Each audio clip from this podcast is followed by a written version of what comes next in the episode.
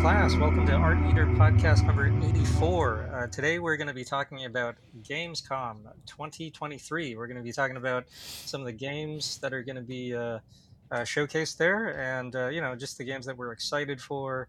And um, yeah, it's going to be a fun one. We're we're pretty much just winging it today. Uh, so I'm your host Richmond. Uh, we'll do a quick quick roll call. Um, yeah, I'm, I'm Richmond. I, I've been doing uh, animation uh, professionally for a long time. I run my own uh, studio. Uh, where we make our own games. We're an indie game studio based in Thailand. Uh, we're called Didegg, and we're also one of the top out uh, art, uh, game art and animation outsourcers. And uh, that's actually what brings me to Gamescom. I'm actually going to be at Gamescom this week. I'm coming out here to represent my company, uh, mo- mostly to do like business matching stuff. Uh, I, I, I'm not. I don't know if I'll really have time to go visit all the booths and play all the demos. I'll try though.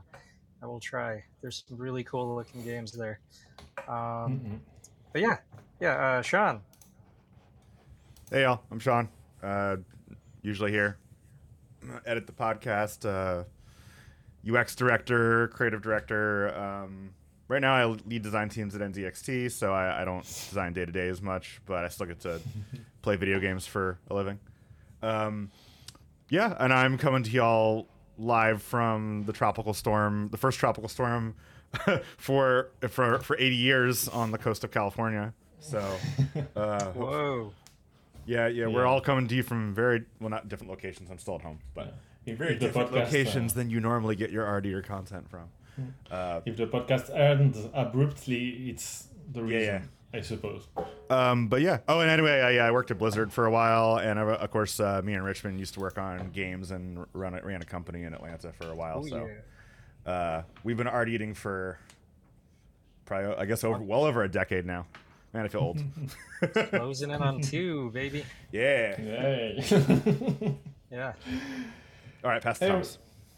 Hey everyone, it's Thomas. Uh, you're a web developer from France, here by uh, some. Uh, Some accent. For some reason, I was ab- available today. the, the topic, uh, I can actually talk about it because I haven't had the time to play Baldur's Gate.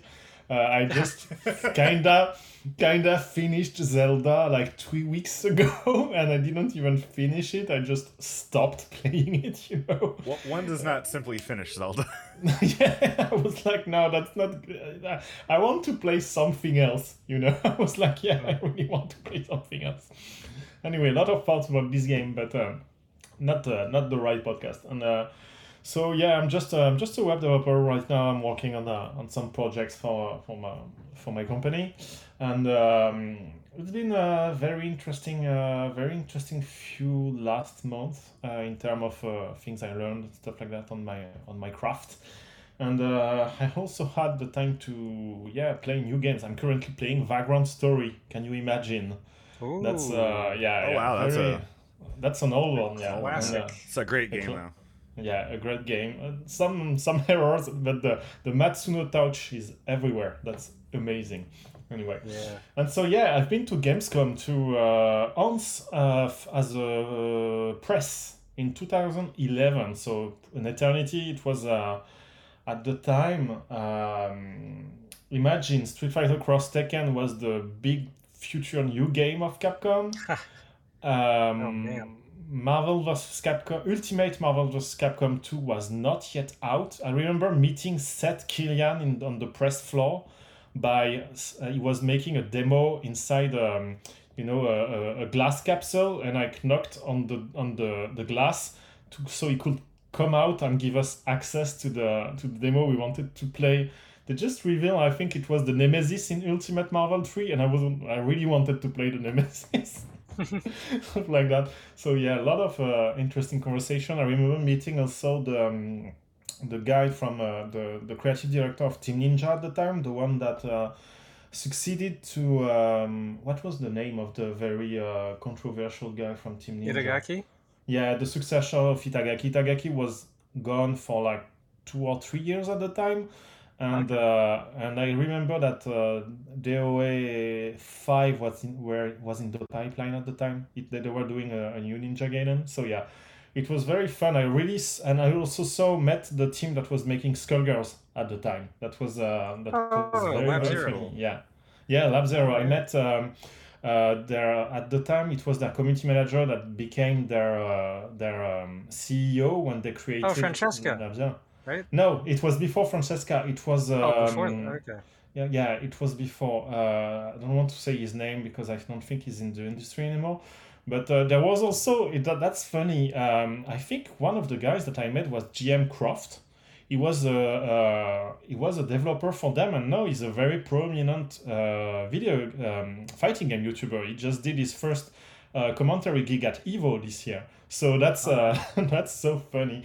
And uh, yeah, so many things to test, so so many games and stuff. It was, uh, I really enjoyed the separation between, you know, the public floor and the, the, the professional floor, because the professional show is uh, way calmer, so it gives you some space to breathe a little bit. I think you're going to enjoy it too uh, this year again. So oh, yeah. yeah, that's uh, yeah, looking forward to it. That was my uh, oh, yeah. Also there there was a, a story that, you know, that for people who don't know, uh, Game, uh, Gamescom is in Köln, and uh, Köln has uh, the the a big river crossing it with a very long bridge. And I remember taking um, an hotel into one of the, one of the worst. Hotel I've ever seen. It was decorated like a Derek episode, you know, and I was the the I remember I'm burning sorry, my like a feet. A De- Derek, maybe you don't have the reference. It's a very German show about uh, you know thr- thriller and Derek. Yeah, probably you. Could, ah, that's a very European. I, I'm thing. I'm also like a German. I'm like, what does this mean, Derek? no, no, like no, I want Derek. Some, some cool cool dude like, named Derek. Like. Yeah. Yeah. yeah, that's uh, Derek Inspector. Like, I'm going to drop you a, a picture of him, and you're going to understand um, the, the thing. Like, that was the vibe, basically. Oh, okay, of, so uh, it's like a crime procedural. Yeah. Oh, oh okay. Right? Well, yeah, a kind of crime series, like a television series from the seventies, eighties, with uh, it's very dated, happening in, in Germany. So it was, I was like, wow, that's the E R R I C K for for the yeah. listeners that so, want to yeah. learn about. Uh, Euro sorry. Euro T V from the seventies. Yeah, sorry. And uh, the hotel was so cheap that uh, I moved too fast in the bed sheets, and it burned my feet. Like, imagine. Ooh. So yeah, it was uh, and the Kölnmesse is so big. Like, I didn't expect it to be, you know, such a big place, but that was very intimidating at the time. So yeah, that was the the experience. Oh, so it, has it always been at that location? Uh, at the time, it was already at the Kölnmesse, but uh, the thing is that they opened, they opened uh, part of the Kölnmesse um, depending of the needs, I think. So sometimes they close some aisles and some aisles. That's how you say. And sometimes they close them, they open or close them depending on the on the number of uh, people that need the number of people okay. and the studio they expect. So yeah, but it's so big. I was like very very shocked when I was there the first time. Yeah, um, I, I, just for, for the listeners to give them some uh, context, uh, Gamescom is the biggest gaming event in uh, Europe. Um, so it's it's like the uh, uh, well, when E three still existed, it was like the E three of Europe. Or, um, I, yeah, I was like, gonna say I think it's arguably one of the biggest in the world at this point. Yeah, I think um, it's yeah, yeah. Um, uh, mm-hmm. As an org, it might be the biggest too. Because now they do I, like Gamescom Asia. And... Yeah, I know. I know Blizzard treated Gamescom like the BlizzCon of Europe, even though obviously it's it's not a Blizzard official event, but that's mm-hmm. how much weight they put into it. Mm-hmm. I think in terms of you know public visitors, they were like the biggest for a very long time. So maybe there are some game shows now in Asia that are bigger. But in terms of uh, U S and Europe, I think it was the biggest for some time, especially oh, okay. when the when the um, when E three started to downsize a little bit, um, and uh, finally die. So yeah, that's uh, that was that's very very intimidating when you're there. Do you, do you think is is it bigger than Tokyo Game Show? Because that the, the public days for that are massive crowds. They're crazy. I don't know. I don't that, know to be honest. That I don't, I don't know. I um. Tokyo Game Show has never been as big of a deal in the industry, like for industry developers, though. So I don't know if that means anything. Like I think it depends on how you look at it. Um, I'm yeah. not sure. Like I feel like yeah. I feel like people, have, uh, or not people, studios have always kind of pushed to have announcements and booths at, at uh, Gamescom. I don't know. A Tokyo Game Show feels like it, yeah. it focused more on things that were already released. Um, okay, so I have some number of visitors for Tokyo Game Show. So um, if you go post um, pre-COVID, it was two thousand sixty-two, around two, almost three thousand K people coming in two thousand eighteen. Uh, if you go for the Gamescom two thousand twenty-two, uh, it was two hundred sixty-five K people. Like imagine, like that's that's such that's a like the that's more people than people living in my, the city I I am, you know, and I'm talking about a big city in France with a port, a commercial port, uh, the, the army, wall industries in a lot of fields and stuff, and there's still more people inside this the, the the Tokyo Game Show and the Gamescom, so it's massive. Like both are very very big. Wow, so impressive. Oh, wow, man. Even more than oh, that's gonna be crazy. Oh, I, I remember for when I was oh, at Blizzard yeah. for Gamescom, we used to do all of our most experimental nonsense on the booths because the floor is huge and you can you they really give you a lot of breathing room and a lot of creativity. So we we did some of our first like A R things and like giveaways and whatever. So uh, it's always a super fun floor to go to because like I think mm-hmm. unlike E three, it's actually to your point, Richmond, it's got like a dev section and then the main floor is actually designed for the public, um and so they do a lot of brand building stuff and you'd see some really cool booth designs as well. Yeah yeah it's so it's so massive, like we and you also f- see things that you will then you will not see I think in the U S or, or Tokyo Game Show. S- things like developers, like massive developers from the from um, the the eastern part of Europe.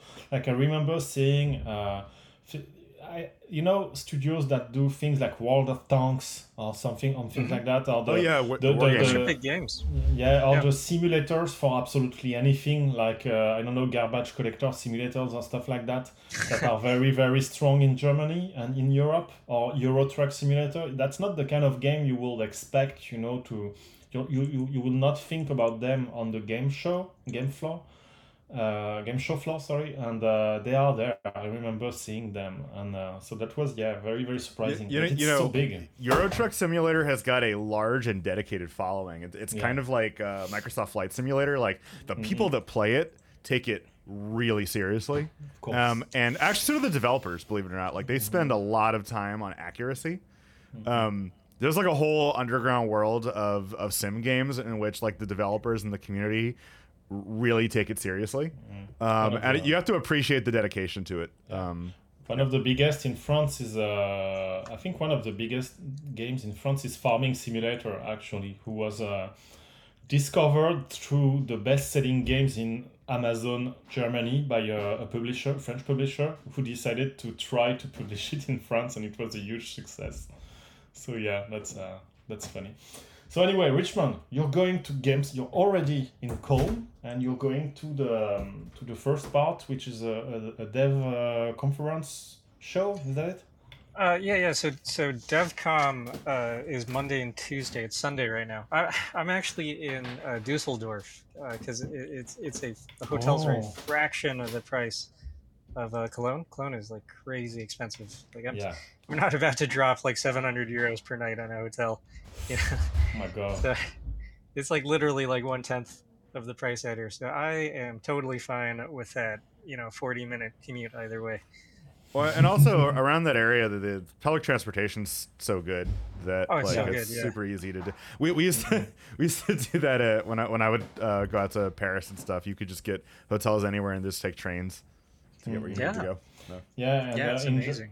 In, and in Germany right now, they did something like a national ticket for all trains at fifty euros, and you can go anywhere for a month. Oh, that's so really basic, so basically yeah. like, the, yeah. the train system in, in Europe is so much better than the U S because I remember like when me and Rachel were there, we were like, you know, we're just gonna like decide to go from Germany to, to like Italy, and I was like, I'm just gonna get on like some one of the like the train booking apps and just like kind of string together uh our train like just our our, ta- our train tickets, and then I just used like Hotel Tonight and other things to just book hotels, whatever, and it was super duper smooth. It was really enjoyable. Mm. We stopped in like Zurich, and um we we stopped in M- Munich, and we made it all the way like to Naples in like three days, and everything wow. worked super smooth. The trains mm-hmm. were really easy. Like every everyone, like every town was really easy to jump onto, and I was like, man, it's nice to have working working train infrastructure.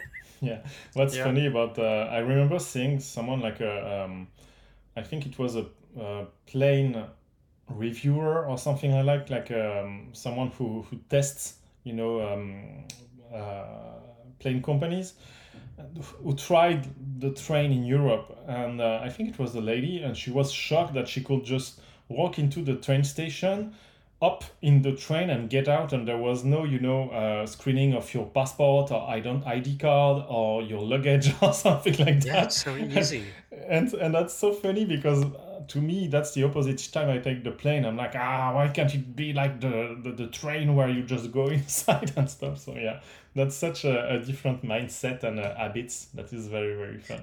They, they don't even check your tickets. Like sometimes it's, no, it's like no. an honor system.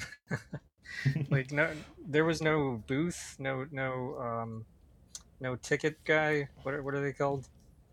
Conductor. My, my vocabulary is yes. Mm. No no no no. It's not the conductor. Is it the one that, that walks mm. around and? I, I feel like nowadays the trains probably like mostly drive themselves. So I would assume. Mm. No no that they they have uh, they have drivers. It's just that depending on the um, depending basically. on the oh, crowd yeah, okay. and the number of people they're going to, if they don't have the the the enough people to check the tickets, they're going to go on some lines that are more important than others and stuff like that. So that's the reason why sometimes you're not checked. And sometimes I go from Brest, for where I live, to Paris. It's a four four hour uh, train um, trip, and sometimes they don't even check it, but most of the time they do, because on uh, on very long lines and stuff that are quite expensive in in France, because it's a high-speed train, they do it. Mm-hmm. Yeah. So yeah. yeah. So yeah, Architer, train, Farming Simulator, Germany. Yes.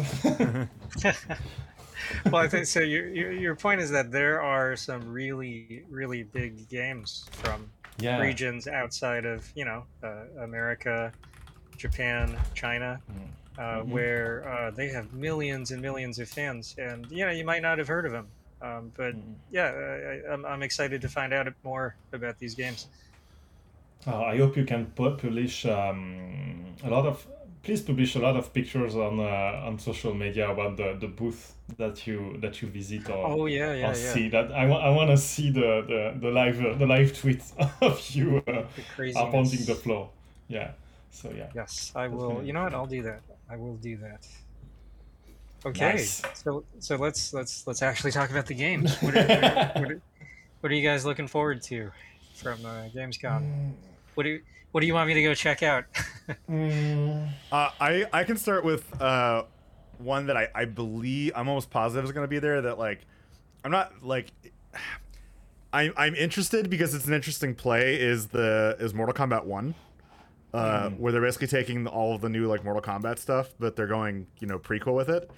And I just remember thinking like, oh, the cast looks really attractive. Um, yes. It looks distractingly so because it's like all of them before, you know.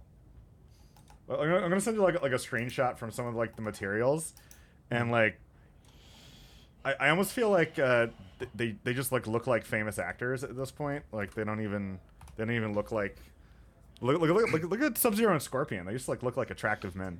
Yeah, yeah. yeah, yeah, everyone's the, really good looking now. yeah, yeah the, the, it's Luke incredible. Luke really good. Yeah.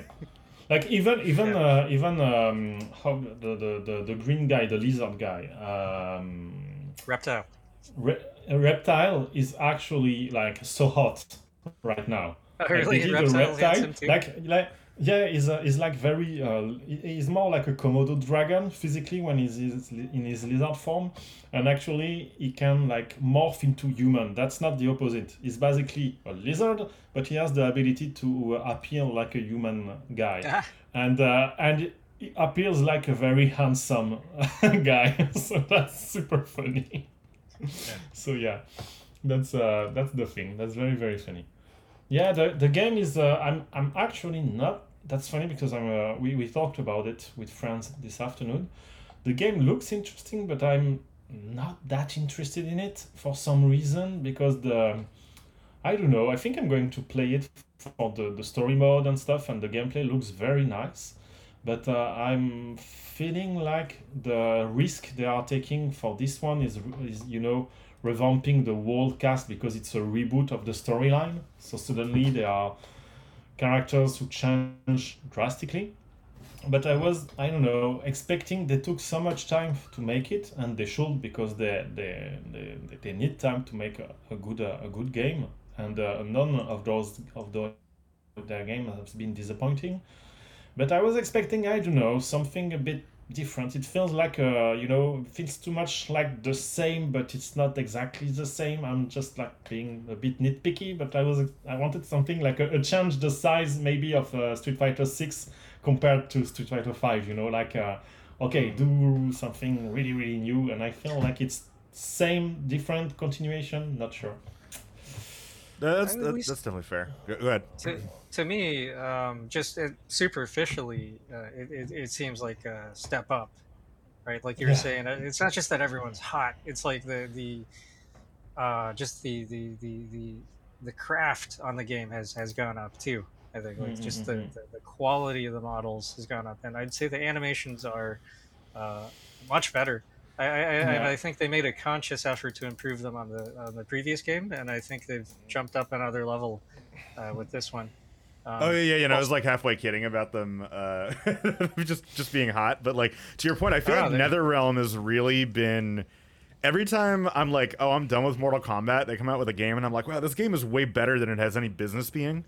Um, because I don't know, I, I used to play Mortal Kombat when I was younger, like on S N E S, whatever, and I don't feel like I ever thought it was a good game, but it was like campy and enjoying, and I feel like at some point they well, flipped the switch where it actually feels like a really, really good game that's been climbing in quality mm-hmm. um, since ten, I think.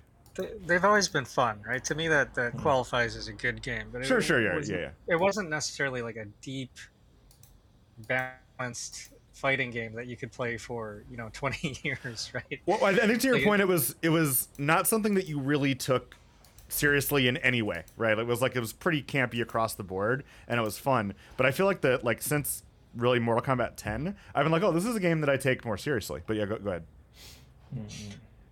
Uh, I think, I believe it was uh, Mike Judge that I, I thought this was pretty accurate. He said that the The, the Mortal Kombat games, at least the early ones, they're not fighting games so much as arcade games where you're fighting each yeah. other. Does, yeah. does that make sense? Yeah, yeah, yeah. No, yeah, you're totally right. Complete sense. Just, just yeah. kind of like right? Killer Instinct. yeah, and the, the, you know what? Like, that's not just an offhanded compliment, or like, it's not an insult. Like, they're they're fun in a different way. I think mm-hmm. they, they they have that just immediate satisfaction. And I will say, um, you know, I, I, I was a, a Street Fighter guy my whole life. Back in the day, there used to be this weird, pointless rivalry because, like, why wouldn't you enjoy both, right? Uh, but I, I did actually enjoy more, uh, uh, Mortal Kombat two uh, a lot. Mm-hmm. And I will say the games definitely have their own feeling. Like, just... Oh, yeah. W- which oh. is pretty important. And to me, that's pretty impressive. Like... when a game has its own feeling, not just aesthetically, but the way it controls and the way the feedback works, you know, the way you press a button and something happens, and there's definitely a Mortal Kombat feeling. Mm-hmm. And uh, I feel like the latest game, I haven't played it, but just in terms of the, the, the, the rhythm of it, it looks to maintain that feeling while actually improving the animation, which has always been an awkward uh, challenge ever since it went I... three D. Yeah, I'm still like, I'm still a little bit split between for the animation st- stuff in Mortal Kombat, because you can you can see how extremely good they are in cutscenes, on the select screen during the um, the fatalities, the mm-hmm. the preparation talk and stuff, and after that they start to move like in a fight, and it and it looks like it's been made by some a completely different team and. That's so strange, because it's not like, you know, animation in fighting games is, uh, I would say, um, a, a dark secret or something like that. There have been a lot of talks, and there's there are a lot of resources to, you know, improve and look at what you do and stuff. And I don't know, I'm still like very confused as to why it moves like that. And it's not just the gameplay, just th- there are some things that I'm like, no, okay, this kick doesn't hit as much as it should. I, this move doesn't I, feel great. I don't know. That's I, I, I know what you mean. No, I do, I do yeah. know what you mean. Um, no, I've accepted that as the Mortal Kombat flavor after all these decades. Yeah. You can call it jank or funk or whatever if you want, but um, I, it has I, a very... Oh, go ahead. I was gonna say, I wonder if it's it's again, it's like a, maybe it's like a Netherrealm thing, because I, I wanted to mention like what you're talking about. I feel like it's more pronounced in uh, their Injustice games, which are also really really fun and also way mm. better than they have any business being. But like to your point, I feel like it's more pronounced. It, it maybe it's something with the with just the way that the three D works. Um, I, but I know exactly what you're talking about. I, I I've always felt like, so to me, like Capcom games have the most satisfying feedback. Like they have really good. Well, everything, right? Like they, they, it, it, and everything's varied. Like fierce punches feel fierce, mm-hmm. you know, light punches feel lighter, heavy characters feel heavy.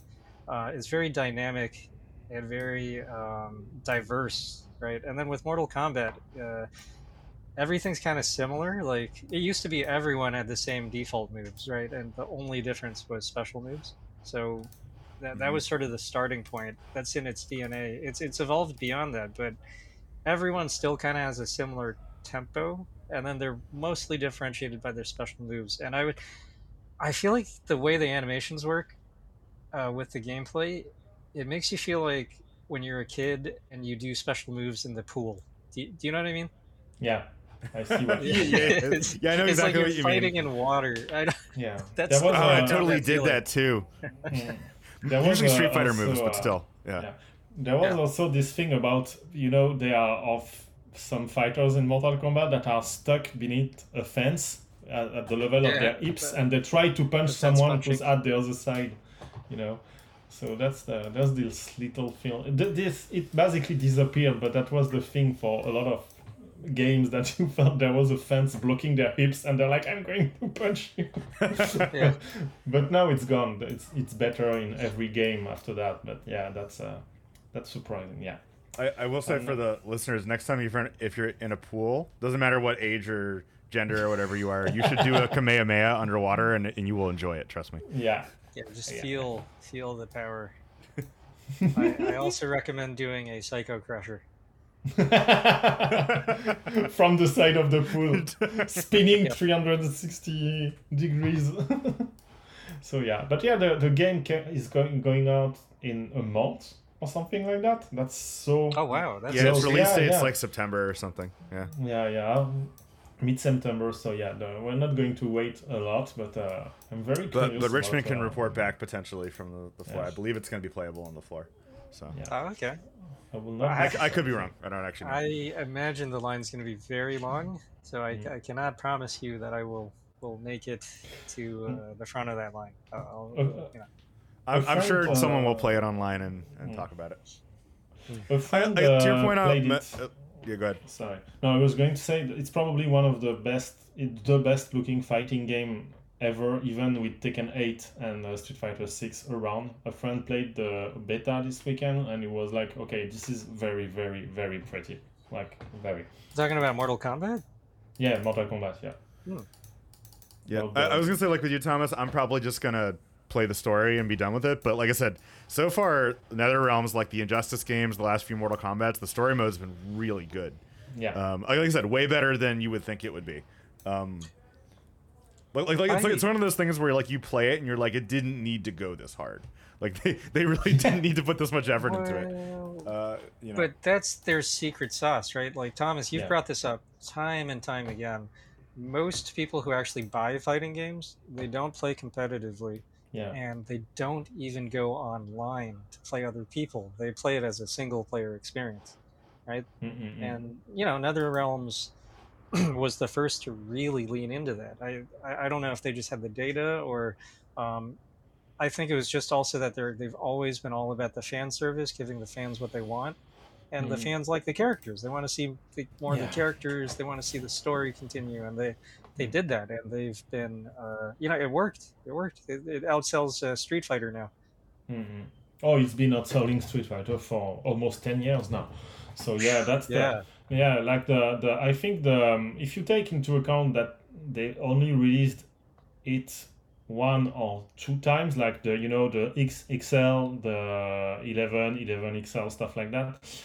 Uh, the um, they outsell Street Fighter like drastically. The M K nine, you know, the one who was very, very, uh, the, the one that came back to, to the classic two D fighter, it sold something like three point five million for just one version of the game, you know. Mm-hmm. And of course there was some D L C and stuff. And I think it was uh, the Mortal Kombat X, I think it sold something like ten million copies, and the eleven one, it sold ten, like eleven or twelve million copies, but in the wow. four first months, like in the first six months, something like that. Not like the X was like on the, the whole life of the game, and eleven was like, okay, same score, but in a few months. So I was like, okay, yeah, there's no, only only Smash Bros does better, you know. So that's... Yeah. Uh, That's completely crazy, and like you said, but that, that what you said about, you know, uh, the, the story, the characters and stuff, it shows that the most important thing in a fighting game is basically the characters. If you don't put all your all your I would say money on making good characters that people care about, you're not going to go very, very far. And we sh- we see it with Mortal Kombat, Absolutely. but also, but also with Street Fighter six. You know, look at the success of the game. They announced that they they sold already two million copies, and uh, at the same time, um, Arc System Works announced two point five million copies of Guilty Gear Strive in two years. So, like it's and wow. it's all about characters. That, Those games manage it because they have great characters. Not not to you know? not to make an entire tangent episode about Street Fighter six, but I was actually going to mention to y'all whenever we get to our full Street Fighter six impressions episode that I've actually started noticing streamers that I watch that are not fighting game streamers talking mm-hmm. about Street Fighter six, and like. It actually seems like it's making a bigger splash in the fighting game space than it, that, or it's making a big enough splash outside of the fighting game space that like other people are jumping in and playing it. And I, I think like it's really resonating with people in a way that is surprising to me. Yeah. I mean, obviously to your point, those characters are Street Fighter characters, but yeah. e- even so, I feel like they, they, they nailed something with it for sure. They completely nailed something, yeah. And uh, yeah. I think that uh, they nailed, they finally nailed something that NetherRealm Uh, nailed years ago, and that uh, Tekken also, the the, Bam, the Namco, the Tekken team also nailed years ago too. So yeah, that's uh, yeah. It's all about characters, like, and it's not even me doing so, saying so. I remember Seth Killian saying like, you you, you remember when the Skullgirls did this, its um, crowdsourcing, crowdfunding for for the new characters back in two thousand twelve. Mm-hmm. They said we need like something like I don't know, it was two hundred K's. To make a character, and people were like, what, two hundred K's, that's too much money, nah, nah, nah.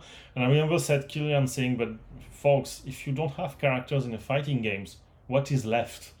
And that's nothing. yeah. Like, there's literally nothing to do in a fighting game if you don't have the fighters.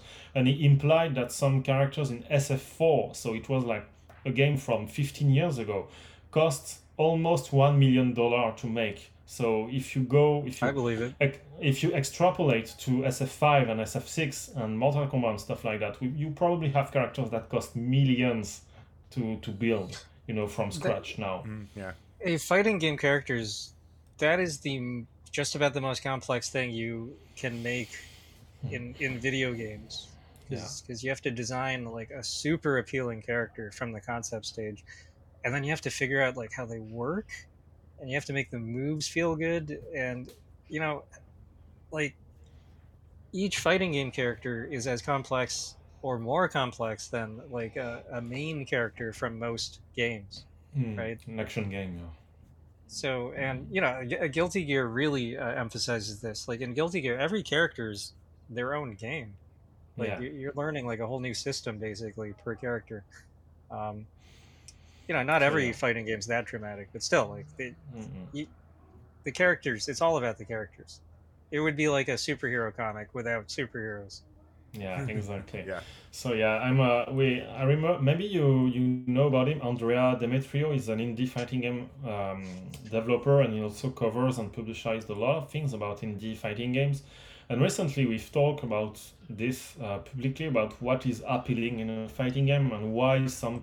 Indie fighting games are not, you know, cannot find some attraction and stuff. And I was saying, like, it's all about the characters. When you look at the, the, the indie games, Some of them have like very complex systems. Some of them have, you know, some very uh, some funny features like single player modes and stuff like that. But most of them also lack character appeal and yeah. also don't have a proper, very well done game feel. You know, it's it's easy to have a game that feels clunky because you did not adjust the thing correctly in Excel, basically, and the hit stop feels oh. weird and stuff. So it's so difficult to adjust that. Uh, yeah, yeah, that's um, that's very um, complicated. I, I definitely bring that up when we talk about Street Fighter six, because uh, I um, so yeah, just real quick, quick tangent. This could turn into the whole podcast, but um, speaking on James's behalf here. So J- James works at Didegg. He's, he's been here mm-hmm. for a while, uh, like six months now, and. Um, Uh, I can't say too much, but basically we had him adjust uh, a game that we were working on, and you know, we, we since James is a fighting game master, he went in there and tweaked like the frames, like mm-hmm. you know, pretty much what you said in Excel, or rather in this case, case in in the engine, and you know, oh okay, startup frames are X, like you know, active frames X, right? Like it was night and day. Like before and after he tweaked it, it went from feeling like sort of a clunky generalized demo to like, oh, okay, that's like a proper game. There's proper yeah. feedback, like, and that that's so hard to do. It's very mm-hmm. difficult. Yeah, that's the and what's very complicated. It's a mix of you know frames like start, active, recovery, stuff like that, but also mm-hmm. screen check, hit stop, uh, hit stun, stuff like that. So it's all yeah. like. connected, and uh, when you don't when you when if you did not play enough fighting games, it's hard to uh, find what is the reason why it feels sluggish and stuff like that. So yeah, oh, yeah. I, I was gonna say that yeah. really what you're talking about, Richmond, it, it isn't just the case. I mean, fighting games is where it's the most pronounced, yeah but I, I actually think that this kind of explains, like, if you ever played like Uh, especially like an indie title that's their first three D game, and it, it doesn't oh, yeah. feel quite as good to run like like the earlier like Elix games, like as you see like um as an example of like a pretty solid like single A, double A studio, but you play it and you're like, oh, this doesn't like feel quite as good as just running around other games. And like to your point, mm-hmm. all those little animation and frame details is like some of the magic that a lot of professional studios now have that I think players just don't realize how good it is. Uh, yeah. They're just so used to it feeling so responsive, and I like I said, I think fighting games is the one where it's like down to the frames, right? But it's mm-hmm. something that's actually happening in a lot of modern games. Yeah. Oh, and that, yeah, it's yeah. important to every every uh, responsive uh, game, right?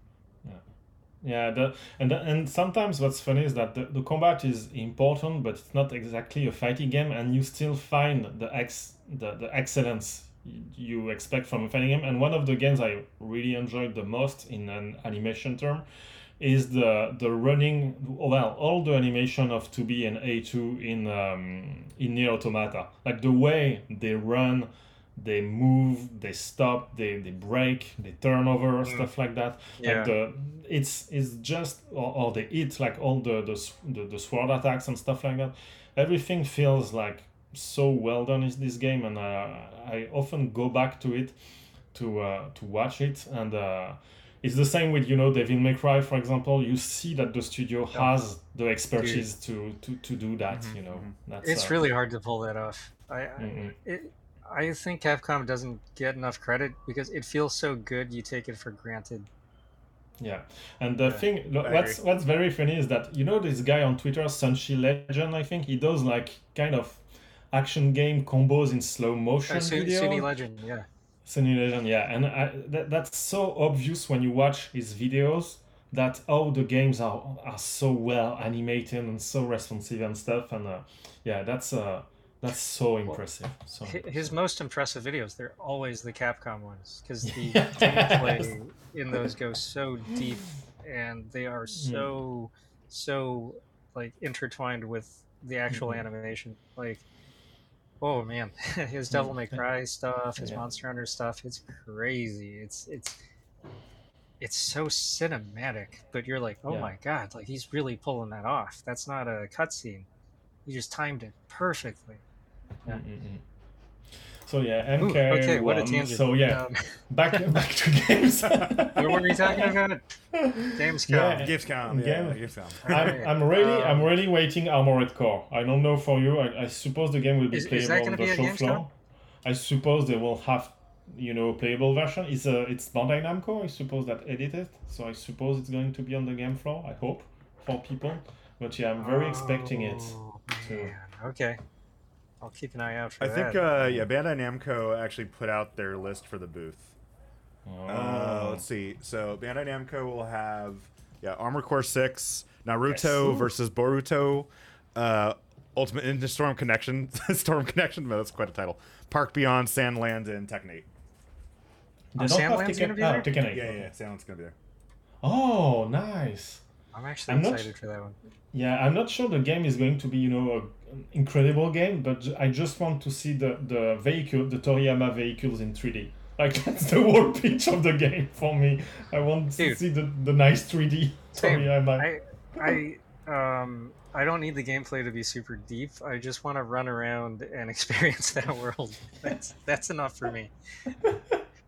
I mean, I, I, I hope the gameplay is good, too. Yeah, uh, we're, we're simple people. We just want good vehicles designed in the Toriyama well, it's, style. It's funny because you, like, you're so picky about Mortal Kombat, but then with Toriyama, it's like, oh yeah, just you know, but it's not the same. As long like... as I can run in eight directions and hop, it's fine. No, no, no. I, I mean, so far it looks really good. Vehicle design, vehicle design. That's that's oh, the thing for God, me. That tank, the, that the, tank the, is the, beautiful. We, I think we already talked in this podcast how the um, the vehicle design of Toriyama, of machi- machines and stuff like that he did is, prob- is probably one of the most underappreciated things, you know, or something that oh, should totally. have been, like, why do, do does a um, an art book with all the machines that Toriyama designed exist? Like, it's a, you know, it's like a, a kind of, of niche oh part God. of his life and his art.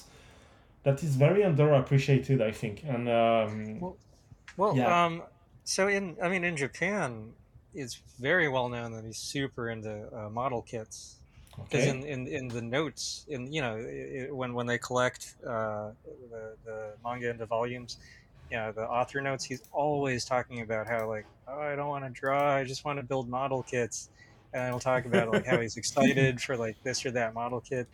And um, I don't know. I, I'm, you, you guys have put together model kits before, right? Or whether it's yeah. a Gundam. Yeah, yeah, or yeah. I used to do this time when I was a kid. Dude, I've done one.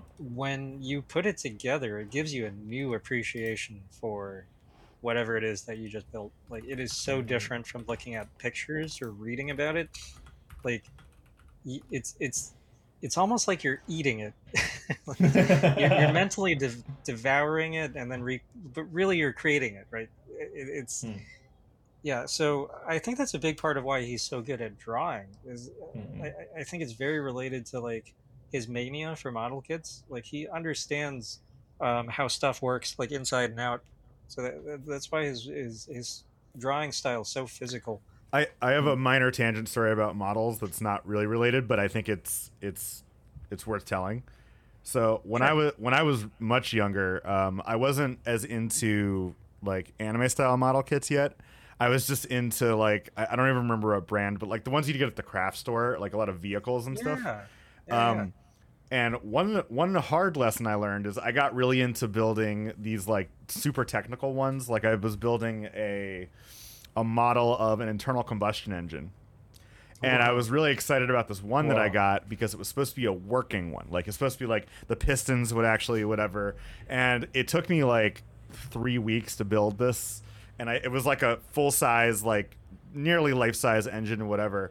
What? And then, uh, but the instructions were not in English and they weren't super clear. And so I mistook, and you'll see where this is going. I mistook, um, I hadn't seen this icon before and I thought it meant to use glue. And if, especially if you're using model glue, it's very precise. Mm-hmm. Um, But I realized once I built the entire thing, and I was like, all right, time to spin the piston and use this real working internal combustion engine. And then I started turning the crank and, like, nothing would move and it stuck. And then, like, it actually snapped. And I was like, well, that's not what I expected. And then upon going back and looking at it, I was like, oh, that icon means lubrication. It doesn't mean glue. Oh, no.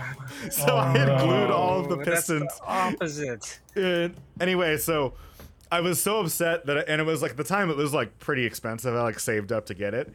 But I was so like, not devastated, but I was so mad at myself that like five years later, I was in like a craft store and I had started getting into more like anime and robot like models. I wasn't into like cars and stuff, but I saw this model. I think it was the the model company was Revell, if y'all are familiar with them. Um, mm-hmm. And I saw this model, and it was like the model caught my eye from across the store, and we locked we locked eyes, and me and the model, and, and I was like, I'm gonna build this again correctly. um. Anyway, so at, but and by that time I was also much better at model building. Like my okay. my glue control was better and whatever. Uh, anyway, so the end of the story really is just that uh, now I'm much more appreciative, especially of ones that have working parts, because like they actually make a lot of the models that you can get are, are they don't just stand there; they are very workable. Um, yeah. And it really helps you. Like, and I will tell, I will say, I learned a lot about. I, I know a lot about the internal workings of a. a internal combustion engine because of this, like because it, it was like a, a clear one, because it was meant so you could see all the pieces and you could see the pistons moving. mm. Um and anyway, I've very carefully applied that oil, lubricants, the mineral lubricant, and it worked perfectly. Um so that's the end of the story. Um well, but I'm glad there was a happy ending. That, that, that could have been very traumatic for the rest of your life. Uh, although so- there was a while where where I was, I was traumatized by the the engine that I glued, to, I glued the pistons down. Um, but it also is a lesson for everybody that if you don't know what a symbol is in your instructions when building a model kit, do not assume it's glue. Check. That's, Check what yeah. the symbol means, because I found out later there was a legend. Um, so really, I have only only my like twelve-year-old self to blame. Oh my God, that's so funny, because I, I uh, actually rebuilt a lot of stuff and engines with my father, because he was a car mechanic and a motor uh, motorbike oh, mechanic wow. for, for all, all his life. And so uh, when I was a kid, uh, I remember he, he bought, one day he said, oh, okay, I'm going to the Netherlands. And we were like, what the fuck are you doing in the Netherlands? And he was like, oh, I'm going to bring five bikes from the Netherlands, or it was Belgium or something like that. And he came back, and the, all the, the, the five motorbikes were oh, actually motorcycles. In pa- motorcycles were actually in parts. Like, so he came back, and it, it was just crates of pieces and pieces. And I remember the brand of the the, the motor of the, the motorcycles were Zundap, and I'm not even kidding. That was the the name of the thing. And so we, I think. Zundap, and we spent like some Sundays like rebuilding some of them, and in the end, from the parts of the five, you could actually build three of them, and the other ones were too rusty or too old and stuff oh, like that wow. And we were doing a lot of mechanics and stuff like that when we were kids, and uh, driving like kartings or quads or mo- motorcycles and stuff that you would build. So yeah, I was uh, oh, it was I, I was like it's that was like the model kit, but in, in real life, it's way colder, dirtier, and uh, longer than you think. That is, and when it's hard I when mean, you're that, a kid. That's what model kits are simulating. You did the real thing. Yeah, yeah, and actually, it's uh, it's it's cool, you know. But as a kid, you have to be very passionate to do it from start to finish, because it's actually very long, very, and there are real consequences and stuff. So yeah. That's well, I, I, I think there are uh, labor laws against that. What do you mean, France? Labor laws? I've never heard of them. no, no, I mean it, it sounds like a wonderful memory with your dad. That's yeah, that's it really was nice. Cool. Real, real quick, nice. Y'all check the, the chat. I mm. found the exact engine. Oh my God! Uh, it's, it's so still cool. like two, it's still like almost one hundred fifty dollars. It's not a cheap model. That's um, funny, because Lego also has like simulation of engines like this, not the whole thing, but you are, you can have the pistons, you know, uh, moving into uh, some Lego engines now. You, you know what's uh, pretty pretty also weird is that actually like my kind of I, I had kind of like a gateway drug into um, anime and Gundam models, and it was weirdly um, aircraft carriers. Um, oh, there's no, a, there's a lot weird. of re- this this company Revell is like a pretty pretty big like real world um, model kit maker. And uh, they make, like, again, some, like, disgustingly, like, unnecessarily detailed models of uh, aircraft carriers. Um, and I, I got, I, I saw one. I, they did that thing where they have the really exciting picture on the front that isn't a picture of the model. It's like, it's like an illustration of whatever the thing is. Uh, and I, yeah. I got into that really, and then that kind of got my taste for, like. Then I started seeing more of uh, Gundam and stuff, and obviously I was getting into Gundam at the time. So. Oh, dude.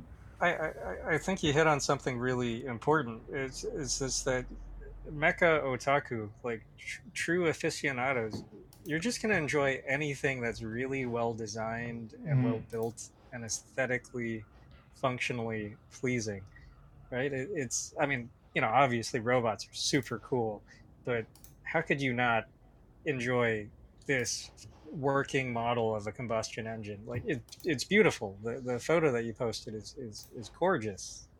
You know, it's um mm-hmm. if, if you can't enjoy that stuff, what what do you even get out of Gundam? Like that's a serious question. Like, mm-hmm. I mean, robots are cool, but like if you want to go deeper.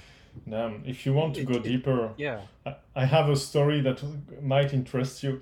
Like, so my father was also friend with another family that lived in uh, I don't know which um, wine region of France, but very, you know, kind of kind of flat region. And those guys, they were like children of Russian refugees or something like that, and they started a company manufacturing steel and pieces and stuff. And I remember each time we went there, those guys had invented something. Like it was a special bike made entirely of aluminium, and we are talking about the nineties there, so it's, you know, different. And uh, and the, the pinnacle of their creation was they created an U L M, you know, the flying machine that looked like an helicopter but is not exactly an helicopter. What? And those those one? guys, they made one from like, scratch, and they it and, worked. And, and, yeah, of course it worked, and they were that, that, that, that was crazy because they, I, I don't know if they had, you know, a proper engineering education or something like that, or they were just like, um, you know, studying the things as they, they went. But it was absolutely crazy. That's like incredible. I was, I was, yeah, I was very admirative of them, and uh, and I think they patented it in the end when it worked and it was finished and something like that. And each time we went there, we went to their workshop, and it was like. Crazy, there were crazy things everywhere, like a, I don't know, a custom made car of pieces of different type of cars. Uh, sometimes they made, I don't know, it's like, oh, I'm going to build my own wheel, like in entirely of steel because I have a steel manufacturing company, you know. That's the kind of wow. things that people sometimes do. And uh, yeah, so that was uh, that was crazy memory that you made me remember there.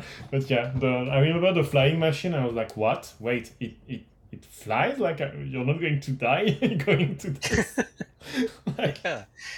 Crazy, crazy, crazy. Incredible. Mm-mm-mm. Anyway, video games. Yeah, video games.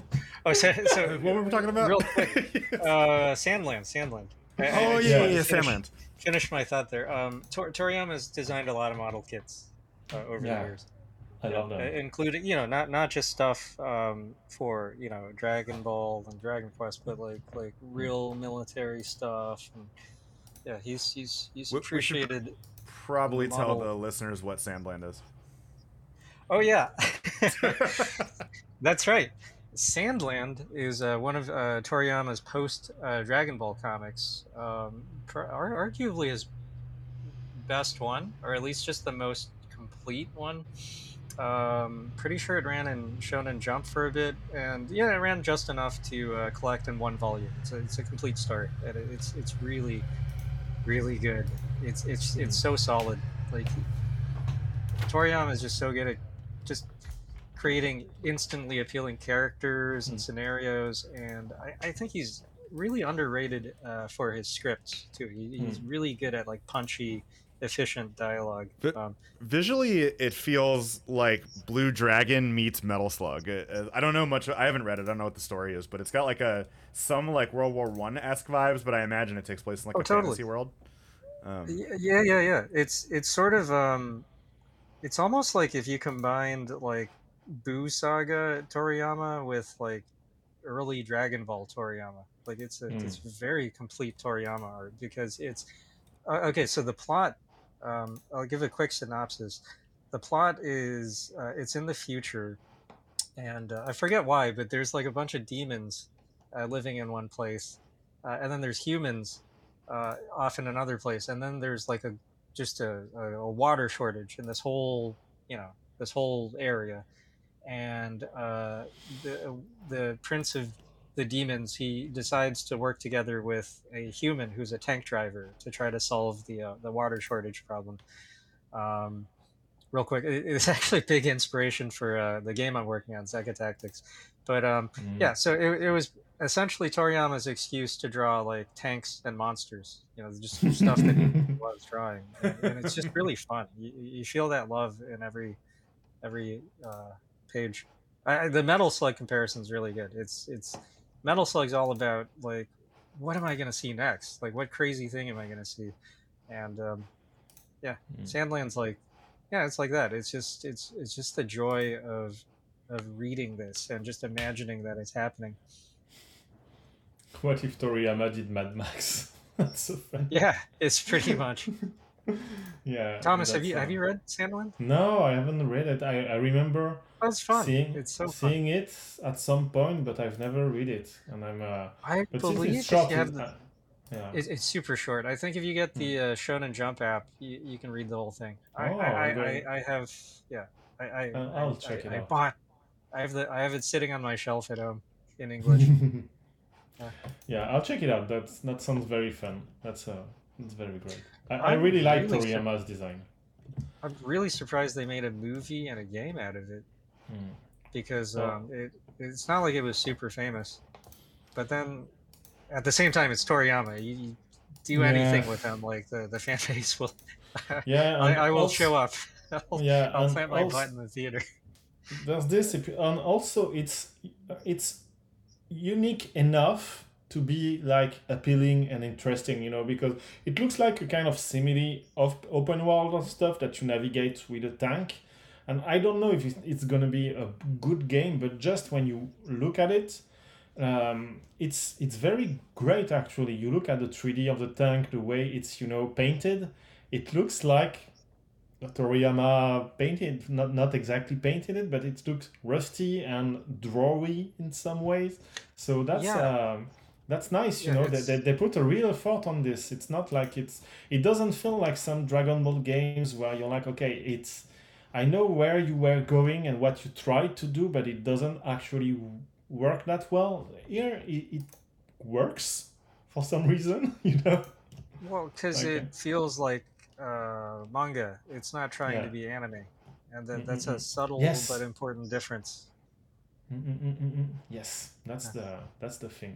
Yeah. It's it's moving so, yeah. drawings instead of like uh, well, I mean, obviously, traditional animation is also moving drawings, but it, this yeah. it feels like like just a, mm. a comic that you know is moving. yeah, that's uh, that's very great. I'm so glad we have all those anime games that have different looks today, probably thanks to the huge influence of Arc System Works ten years ago. Oh, but absolutely. Yeah, that's uh, that's that's yeah. funny because there are so so many different subtleties on shading and the way they're doing, like the the one with the guy with his hat. You know, you go you, you look at his shorts, his trousers, and you're like, oh my god, they, they like draw a kind of pencil line on the three D model. And they broke it halfway to make it look like it's a real drawing. You're like, oh, yeah. that's, you know, that's funny. That's uh. If you, if you want to see, I feel like how far games have come. So like in my mind, I was like, oh, this looks like only a little bit better than Blue Dragon. And then I went and looked back at Blue Dragon, which does look really good for its time. Like I remember when that came out, I felt like, wow, this looks like Toriyama dra- drawings come to life. Uh, but now, yeah, now comparing it to the video and stuff of Sandland, I'm like, oh, oh, oh they've, got, they've gotten better. They've gotten yeah. it, this actually does look like a, a drawing, a Toriyama drawing. Uh, yeah. yeah, Blue Dragon looked good, but I mean, we've definitely advanced in technology for sure. Yeah, for sure. Yeah, Blue Dragon does still look nice. I it does. Just took mm-hmm. a look at it. It's very, it's very stylized looking. It's, it's a bit more three D. It doesn't feel as, as like the drawing, but it still holds up really well. Mm-hmm. Mm-hmm. Blue Dragon's great. You should play that if you. Yeah. Have yeah. a three sixty or a D S. Underrated game. I, yeah. Those just real quick, one of my... Oh, nice. Anyway, go ahead. One of my favorite details of the game was um, uh, the way it explained loot. How, like, after you, you defeat a monster, you can dig through its poop and find find stuff in its poop. It just tells you that you don't you don't actually have to uh, sift through poop visually. But they wanted to in world ex- explain how like uh, a monster could just drop a sword, even though it did not in fact wield a sword. Mm. Just, those yeah. those monsters have nice transits, because uh, if they can poop a sword, that that means you're really badass for beating them, because uh, yeah that's uh, that, that's some uh, transit they got. Is there um there's another game I'm really interesting about. It's the remake of Persona three that they, they revealed a few months ago, and uh, I'm I'm very interested in the game because it's like, I don't know why, but it feels like the the, the, the, the third game in the Persona series feels a bit more edgy and darker, and for some reason I like this, you know? And uh, I'm very happy to see it, because when they released the, um, the the the game on Steam, it was the, I think, the P S P version, which is a bit more like a visual novel, I think, something like that. It's not exactly the same as the, the, the P S two version. So I'm like, very very happy about uh, about this re-release, and the most the thing I enjoyed the most, and I think uh, Sean is going to enjoy it too, is the um, now it looks like you cannot have a Persona trailer without them showing the menus. And they are, and I, and I watched the trailer and was like, oh my god, they are flexing again with the menus after Persona five, yeah. And I was so jealous. Yeah, that, yeah they really are. You know, Like, like, oh my god, that's the that's the things I want to do at my job. I want to code and design stuff like that, and I cannot because I'm doing websites, you know? I'm so jealous, and they're like, hey, look at this. So I was like, I was very mad and very, like, uh, jealous, and I really want to at least launch the game to see the menus. They've they've always done a really good job um, in, in the recent Persona games of, like, the, the U I doesn't feel like it's on top of the game. Mm. It feels like it's in the game, but not, like, in an annoying, contrived way, kind of like, say, mm. like, um, what was that Ubisoft game that I can't, um, like, The, the Division? Where, like, yeah. you, you never played a game where, like, or, or, like, even the recent Dead Space where they're like, ooh, it's an in-world U I, whatever. Persona doesn't do that. It has this kind of flat shape, really animated mm. way, but it, it feels integrated into the game in a way that, like, uh, you know, comic bubbles do in a comic book. Um, but they do it in such a smooth way. The animates really well. It's really, mm-hmm. it's really, it's, it's it's really enjoyable to interact with, and not a lot of U Is in games are. Mm-hmm. They're just kind of serviceable, you know. So yeah, and the the thing that's very hard is that when you look at it, you're like, hey, why cannot, why can't I do this in my game? And you, when you analyze it, you realize it's very actually um, dependent on um, on uh, illustration. There are They actually contain quite a lot of illustration that needs to be done, and animation too that needs to be done just for the menus. Like, I just posted you a GIF of one, and you can see the character, you know, moving from one position to the other when you move the when you go inside or out of a menu and stuff like that.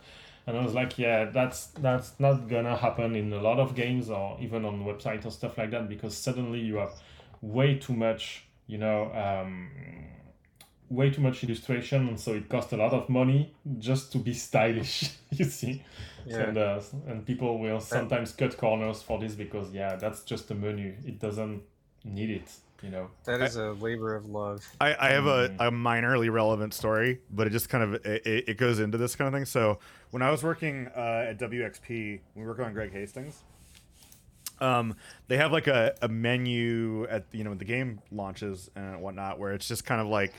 Uh, on, it's like on a box, right? It just look, and it's like a thing that rotates, and it, it like would go to different sides of it. And originally, I was like, oh yeah, we'll just like do these graphics and whatever. And they were like, no, no, no, it's actually easier to instantiate the three D engine and then put this texture on an actual three D box and then rotate it in space to animate it. It's just better for memory management. So whenever I see stuff like this, I always remember that like. At least, like, it put it in your mind whenever you're look, looking at something and it's on, it's like a game engine. It's like, well, Actually, it's got to be rendering the engine, generally speaking, in the background. So like when the U I is on top of stuff, like they, they have to do really ridiculous things, like put it on a three D object and then flatten the three D object against the camera. And so sometimes animation is not as easy as it looks, because like you, you can't just put an animation. You basically have to like do an animated texture somehow and then map it to a three D object. And so like I just remember from from that just like how many things in that game were completely two D, but they actually were sitting on a three D object, because that was the, that was the way the engine could interpret mm. most textures. Like there wasn't a way to just load an image into the game on top of the screen. It had to be in yeah, the engine. yeah. yeah. So so when I look at this this Persona stuff, I'm like, I uh, wonder, because they have a lot of animated elements in their menus as well mm-hmm. that that are flat to the the engine. Um, but like to, to kind of Thomas's point, like they they really feel integrated, and they're really the illustration is very complex, so mm. and I just that always stuck with me of just being like, oh, all these things that you wouldn't think are three D objects are. Yeah, mm-mm. I, I just yeah. want to say one more thing about why the Persona U I works so well. Yeah, and I think um, it reminds me of like Dreamcast era U I, where mm. every game had a really distinct U I just for that game. You know? Yeah. Like like uh, like. Capcom never repeated the U I from game to game. Like they all felt super different. Every S N K game felt really different.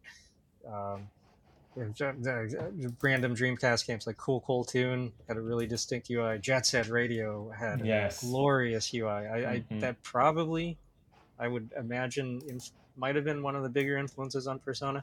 But Persona still, it it it feels one hundred percent meant for that game. You know, so so when mm-hmm. people are influenced by it, you, you, you can't just copy what they do. You, you can't just lift stuff straight like you, because then yeah, it'll it'll be like, okay, well it's like Persona five, but like yeah. you know your they game isn't Persona, right? yeah, yeah. Like and they also showed the the since we're talking about menu, you know about Metaphor with Fantasio. I think they showed some menus inside the the first trailer too, and I was like, oh my god, they're still flexing. I was like, very jealous. like, like, like, stop! Please stop! Like, I'm, like, I'm, well, I'm still implementing another website that uh, feels the same as the all the other websites. Please stop making me jealous. Yeah. Anyway. Uh, do, um. Okay. Oh. At the risk of starting another tangent. do, yeah. Do you go. think? Um. Maybe the reason you can get away with this in a video game and not a website. Uh, for I mean, I'm sure there's all kinds of reasons, but I, I, in a video game, you eventually go and do something else, and it's it's it's very exciting, right? Mm-hmm. Whereas for a, a, a website, I don't know, it might be too much to always have the menu oh. flying around.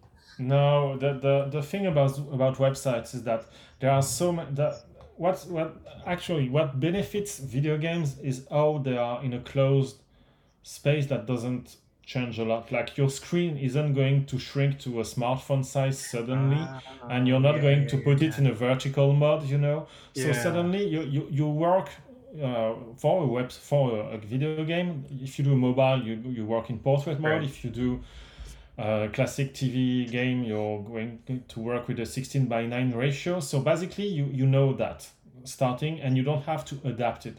When you do a website, the the, the thing you have to to think about is oh. There's a debate about if you should start your website designing it on the desktop and then shrink shrink your elements to the mobile, or start mobile first and then uh, enlarge it and right. add details. So it's uh, different philosophies, but basically that's the main reason why all websites look the same right now, is that they have to work in a multitude of devices, like thousands of different Android phones that don't have exactly the same resolution. So everything has to be flexible, and that's not uh, um yep. that's a hey, word hey, I Rich, use. Remember when we had to make yeah. like eighteen different sizes of assets when yes. we were doing games? Yes. Just yes. multiply that times like a hundred thousand. yeah, yeah, yeah, I know. I, that, I, yeah. I, I, I almost want to apologize because I, I, I just I'm having all these flashbacks to our, our days at Anthem now, like just just the early yeah. phone games, all the different. Well, resolution. Yeah, we had these spreadsheets, and, and, and like at the time, it was like, oh yeah, six forty by two eighty, two eighty, whatever. Mm-hmm. But but now it, it's gotten to the point where you'll see a phone, and the resolution will be like three twelve by two seventeen, and I'll be like, who made up this resolution? Yeah. Why? And uh, and also another thing is that you could actually do something original into this constraint, because when you are coding the thing for the web, the the way you do it now, if you have like modern coding standards, you adapt modern coding standards, is that you do something that is flexible. Basically, it adapts. Like if there's space, it's going to grow to take the to fill the space. If there's not enough, it's going, you know, to go uh, on top of each other instead of uh, you know, side by side. You can also do text that is um, big, and when you reduce the size, it automatically uh, like um, mathematically, sorry, it's going to shrink. Stuff like that. You do the same for spacings and stuff. So you have a lot of. You're not actually, when you're doing web uh, web development, you're not working with pixels, you're working with relative units, and uh, everything depends and flows depending of the size of the screen. And uh, but the other issue is that you could do something original, like for example, take the the Nier Automata uh, U I, for example, uh, yeah. which is kind of, I would say, kinda classic, you know. You see, you have uh, pop-ups and modals and buttons that says okay, yes, no, list, stuff like that. You look at this and you will think, oh, I can probably do this on the web, and you could probably do it. But then you have some responsibilities, which are that a video game is looked into an enclosed space, basically a living room, for example. And when you do, you take this beige, yellowish U I, it's going to be too bright when you're in the dark, and it's not going to be bright enough in your, if you look at it in the sun. And you also have accessibility, like it needs to have contrast, different um, enough contrast between the, the text and the backgrounds, for example. So there are a lot of right. you know, rules that apply in web development that do not apply uh, in video games, because when you are doing a website, at least in Europe, if you are doing a website that is a assimilated to a public service, uh, you can be fined if uh, a disabled user cannot use it. So wow. that's the reason why, you know, all those things are making website look the same. It's because there are some classic rules that works for everyone, like disabled people, people in the sun, people in the dark, people with strange resolutions, strange smartphones, very yeah. high-end smartphones, or very like old smartphones and stuff like that. So there's So you cannot like be, you know, cannot control the environment where the, the, the U I is going to be used, and you go on the lower end of the, and you reduce basically the originality, the, and the whole money you see goes into making it sure everything looks great on all different types of resolutions and ratios, and you don't have a lot of money in the end to make something stylish, basically. Mm. Yeah. I, I would say there's also, to me, like a big difference is, is websites and things, generally speaking, are trying to have a conversion point. Like they're trying to sell you something, or yeah. trying to help you do a task. And like games don't necessarily have that limitation. Like they just want you yeah. to be immersed. Yeah. So, yeah. You know. And also, also we like, like game U Is are more like applications than they are websites. Like it's not, you're not, go, you don't go there to just read. You go there to uh, validate things in menus and change stuff and all. So they are more close to, yeah, a kind of desktop application than they are on a website that you read and sometimes you fill a form, you know. So that's yeah. the, that's also the, the, the thing that makes them quite different. And um, there are some things people try to do to make more funny, I would say, menus or stuff like that, but it's actually limited limited by the um, by the tech itself. Like when you do a website, you have uh, three languages, H T M L, C S S, and JavaScript, and things like, I don't know, something like scroll bars, for example, or just f- a few years ago, you couldn't change the design of a scroll bar in a in a web browser, you know. So what do you do, you know? And then, yeah. so finally, the, the controller, you're not controlling it the same, you're not watching it at the same distance. When you have the website on you, the palm of your hand at forty, fifty centimeters of your eyes, uh, it's not, you can't have the same density and the same um, text size, for example, than uh, than in game U Is. So yeah, a lot of uh, different rules and uh, and context apply, and the, the video game context is often allow often I think more uh, freedom because you have less unknowns. unknown. That, yeah. The other thing I'll tell you that's gonna probably now ruin it for you because you're gonna see it everywhere is uh, because the the orientation is more around screens than it is like uh, devices. You have to design around the corners rather than around uh, the width and the height. So you'll notice that almost all U I is like either centered around one of the corners or the, the sides, or it's centered around the center part of the screen. Like you yeah. can kind of almost break them up into segments. Um, it's kind of a fun way to design, actually. I really like it. Yeah. But you can kind of see if you don't also do smart scaling that you can tell when someone hasn't really understood it and it scales up to a television, but then all this, all the U I pieces don't actually change size too much. Um, so yeah. Yeah. A lot of things. Yeah. Another tangent. That's the tangent episode, actually. I got, I got one yeah. more for you. So I, I feel like um, what you're talking about, like your dream of designing really fun, crazy websites. I feel like there was a period for that in the early two thousands with Flash, yeah. when uh, before smart ah, devices, yeah. where you know it was fairly standard, like what the screen uh, dimensions were going to be in general. Mm-hmm. And you could just launch a Flash site and just tell people like, "Hey, look, it's it's it's going to display at this ratio, whether you like it or not." Mm-hmm. And it was so new and novel. People, you know, we'd be like, "Ooh, that, that's I'm true." Spend yeah, we five used to... minutes waiting for this website to load, and then I'm going to enjoy it. But hey, making like cool loaders was an art. Yeah, well, you can still do some kind of things like that because you can still, you know, animate S V Gs or stuff like you can do it actually. The problem is more about because today, for example, you can do uh, animations in, for example, a- Adobe After Effects, and you can export them in JavaScript. So it's going to be a JavaScript animation with uh, vector graphics inside. So you can do yeah. these kind of things. The main issue is that you're going to have limitation of bandwidth because uh, you are penalized by Google if your website is takes too long to load. And yeah. it's and, and since it's JavaScript, JavaScript is the main is a single-threaded languages. Basically, it means that everything has to happen one after the other. You cannot like execute several things uh, in parallel in the browser. So that means that you have to first download this whole bunch of code. Then your smartphone has to process it. When you process it, it cannot do anything else than process it, so your screen stays white. And once it's done, it's going to try to run it. And if your, um, for example, smartphone is a little bit on the on the slow side, it's going to lag like terribly, and the website is not going to be very responsive. You're going to click with your, with your mouse or thumb, and it's not going to react very well, you know. So like exactly like a game that uh, you load on a P C, on P C, and your P C configuration hardware is not enough, you know. That that does the same thing basically.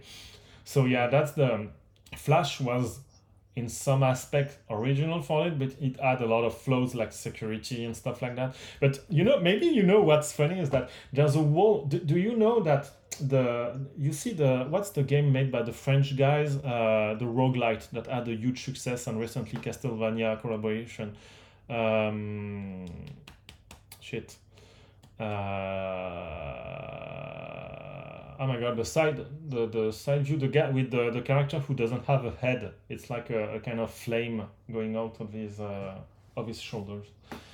Uh, so anyway, the, the Flash community, the, the language made used in uh, in Flash was ActionScript, and actually there's a whole community of people that learned to program video games using ActionScript, and uh, there's a kind of Yeah, um, yeah, and there's a kind of uh, you know ActionScript two that exists, which is the game uh, the, the the the language Axe with an H, and uh, this language is actually what is powering um, what is powering this game. Oh my god, it's a huge success. Uh, Dead Cells. Dead, Dead Cells. Cells. Yeah, that yeah Dead Cells. And uh, the, so if you've been doing some Flash in the past, know that there's a language called Axe, which is also that also offers a a game uh, a game engine, and um, that export to everything like iOS, uh, console stuff and and all.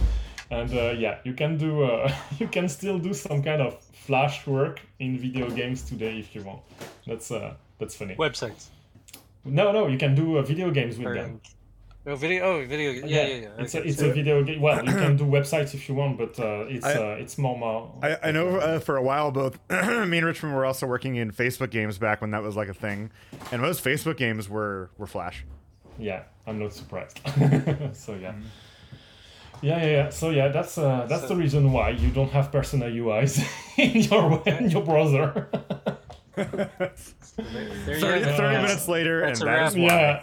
I'm sorry, the tangent was. Theater yeah. podcast number eighty-four, uh, game U I podcast. I'm sorry. No, seriously, thanks for that uh, very detailed explanation. So yeah, but uh, okay. I think. Uh, um, do, do you guys have time to talk for about maybe one more game? Sure. Yeah, of course.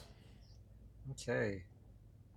Uh, Which one do you want? Do you, do you think it should be Black Myth? Do you think we should talk about that? Yes. uh, yeah, that's that's a big one. Uh, mm-hmm. So for, for me, that's the one I'm most uh, curious about. Um, just because the all the footage of the game has been so impressive. Um, I don't know if they have a playable demo or if they've ever had a public one, but just all all the, the footage they've shown. Um, I just really like the art direction for the game. Like I. Mm. I It, it just looks fantastic. It's not just that it's technically impressive and everything's rendered nicely. Um, I really like the designs, yeah. and uh, I, I I feel like um, it's it's the closest thing a video game's gotten to uh, Katsuya Terada's take on the Monkey King. Yeah. And I, yeah, I, I think that that's that's probably an influence just because Terada's like such a legendary figure. Um, and you know, if you're making a Sun Wukong game, like he, you're probably going to stumble across that if you do re- research. But, but it's not as if they are only uh, aping that. They're, they're, it's very no. much its own thing, and they're digging very deep into um, uh, Chinese culture, Chinese art. Yeah. Uh, I mean, obviously, it's a Chinese-developed game, so. It just does such. I, I've I've heard this called yeah. one of the first triple A titles out of China, which is such a crazy thing to think about. As yeah. like that's even a conversation. I mean, it's not really quite true, but I think a lot of the, the titles of this quality don't get a lot of attention outside of like China. Yeah, yeah, yeah. That's exactly it. I mean, that that's why the game's so significant. Like there have been some very high production value uh, Chinese games. I mean, I. What does triple A mean anymore? I mean, yeah, um, I, I think it I think it's become just meaning big budget. It just means like you spent a lot of money on it. But I, I think it becomes kind of like a shorthand for just like the really polished, high budget, big deal, big splash games. Yeah. Yeah, yeah. I, I think what people mean is that just at a glance, you're like, wow, that looks at least as good as like God of War or some other like mm. super big budget title. Right? I mean, I don't. I, I mean, I love God of War, but like, man, it looks way better than God of War. Yeah, the, the thing because the art well, direction is yeah. is really strong. Yeah, what, what what's so good? Yeah, it's crazy. What I really enjoy is that I have. It makes me feel like, oh, I'm going to have to finally have a From Software game, but it's Chinese, you know, like the, yeah. the take, like, because when you look, for example, at Sekiro and um, you look at this game, you're like, okay, that's the take of some of a studio with a very specific sensibility, a very specific mm-hmm. way of rendering, animating, designing monster creatures, stuff like that. And I, when I look at this game at, at Wukong, I'm like, okay, I feel that's like, the same kind of thing is happening. Obviously, it's not the same culture, it's not the same people and stuff like that, but it make me it makes me curious in the same way. Like, oh, I feel like interesting people are having the time of their life, you know, designing yeah. stuff around their own culture, and that's so nice, yes. you know? Yes, yes, a hundred percent. That that that's why I'm so excited for the game is um, I... I remember visiting China in two thousand five, and I, I got—I was lucky enough to meet with um, some Chinese game studios out there, and uh, yeah, essentially, all of them were like, "Someday we hope to make the games we really want to make, but for now, it's all about, you know, following trends, uh, hmm. just trying to make some money, which is very reasonable. I mean, it's it's it's a business. Yeah. That that was just the phase of development they were in." But, you know, fast forward nearly twenty years later, there's so much experience uh, in China now. It's it's become uh, arguably the biggest game industry in the world. If you look at um, just total like mobile and everything else. Uh, and um, you, you have all these artists who have been twenty years of experience doing contract work on the basically top, every triple A. uh, every triple A game from America, yeah. from France, from Japan, from everywhere. Mm-hmm. Um, and mm-hmm. what I'm really excited about, uh, Thomas, like what you were saying, is now they're not just... Um, just aping another thing. Yeah, it's not just like, oh, you know, we're gonna make something that looks just like Blizzard or Square, right? Like, no, like this looks like a Chinese game. Mm-hmm. Like it, it yeah. it's unmistakably like a Chinese game, and I feel like it's it's got a level of understanding of the aesthetic of like Chinese culture that, that yes. um, it would be so hard for for anyone else to match this. Because like they're going so deep, um, and I, I was okay. gonna say I think it also contributes to. I feel like, and I've only seen a little bit of footage of this game, but it's got some of the most interesting enemy designs I've ever yes. I've ever seen. Mm-hmm. like, like, and to your point, I think it's it, it it wouldn't work if it wasn't done in the right aesthetic. Yeah, yeah. Also, that that's the thing is that the the um, it feels like this studio. It's a uh, Game Science. Uh, It feels like they are arriving with the right game, the right sensibility, the right rendering at the right time, because clearly right now there's a big, there's a kind of big demand um, about action games, like triple A or quadruple A action games set in, you know, um, historical, mystical setting, like Sekiro exists, Elden Ring exists, uh, God of War exists, stuff like that. And suddenly they come with this game at the right moment, the right talent, the right aesthetic. When when it was first announced, I was like, okay, is that just an, an effect of announcement for, you know, because we've seen some studio come and say, yeah, look, it's from a three D perspective, it's perfect and all. And you're like, yeah, but from an artistry point of view, it feels like cliche China, I would say. Just, just like, you know, some studios will do like cliche Japan, like... Uh, temples and uh, geishas and stuff like that, you know, and you're like, okay, I, I just want a personal take on the culture, and uh, the game really, really feels that way. Well, we don't have a lot of pictures and things, but uh, we're going to have them, I think, by the end of the week, and uh, just the just the freaking Chinese dragon moving is like, okay, that's uh, that's incredible, like really, yeah, yeah. Uh, um, it. If if you want to uh, see a really good uh, breakdown of all the uh, real-life culture that they're referencing in the game, uh, go mm-hmm. to YouTube, look up Black Myth Wukong Explained uh, from uh, an account called Avenue X. Um, it's this uh, Chinese lady, and she normally, she's not like a gamer. She doesn't normally cover video games. She usually covers like, I don't know, movies, Chinese mm. T V shows, but somehow this game caught her eye. Uh, it just looked really beautiful. And then she was like, oh, like they're referencing a lot of like real Chinese culture here. And then she, she just goes, she she just breaks it down for half an hour. It's it's such a good video. It's, I've, it's I've, really I, good. Avenue X, that's the thing. Uh, the Avenue I, I, I linked Avenue, it in the chat. Okay. Uh, I found it linked nice. in the yeah. chat, yeah. Nice. Yeah. yeah. I, really, I just think yeah. it's so cool that um, they went so deep that, you know, just... If it, you just simply have to appreciate uh, Chinese art, uh, if you mm-hmm. have a historical perspective on it, then you'll oh. be like, "Oh wow! Mm-hmm. Like this game is going places that I I've, I just haven't seen other games go before." Yeah. Mm-hmm. I, I, I will say, like, also I feel like it's probably one of the most cohesive games I've ever seen. Like when you look at how it executes in motion, I, I think it's one of the first times where I've been like, "This doesn't feel like a game to me." I, I just feel like I like it, it. It feels like everything is stylistically as it's intended. Does that make sense? Yeah. yeah. Like especially I, with the way that they do the lighting and everything, it just it feels more like. Usually when you watch even good games nowadays, even like triple A ones, that they, they tend to feel like you can kind of see their component parts coming together, like the different models. You can te- definitely see like where certain things were done better than others. This game, I feel like it blends together perfectly. Yeah. I really, I really hope the game is going to be good from a gameplay, you know, perspective. Yeah. Please, please, please be. If if it ends up being a five-hour game, but the five hours are absolutely amazing, I'm taking it. Like, I prefer, like, it lasts five hours and I, and I cannot forget it instead of twenty hours of uh, dual fight or something like that. Yeah. I really just want to immerse myself and never be bored and always discover something new inside. It's, yeah. it's like, yeah. yeah. I, yeah, same, same. I, I, w- I will say one thing I'm worried about is mm-hmm. the footage they've shown so far looks, like, too smooth. So it's clearly, um, I mean, like, I'm, I believe it's running in an engine, but as far as the gameplay goes, like, it, it's mm. it's clearly, like, scripted, right? Like, yeah. Uh, and, unless they've just broken the code and, and they've made the most seamless video game ever. Um, uh, really? Have you seen a lot of the new gameplay stuff? Because I've seen a couple of a couple of boss fights now they've released, and I mean, it looks like gameplay.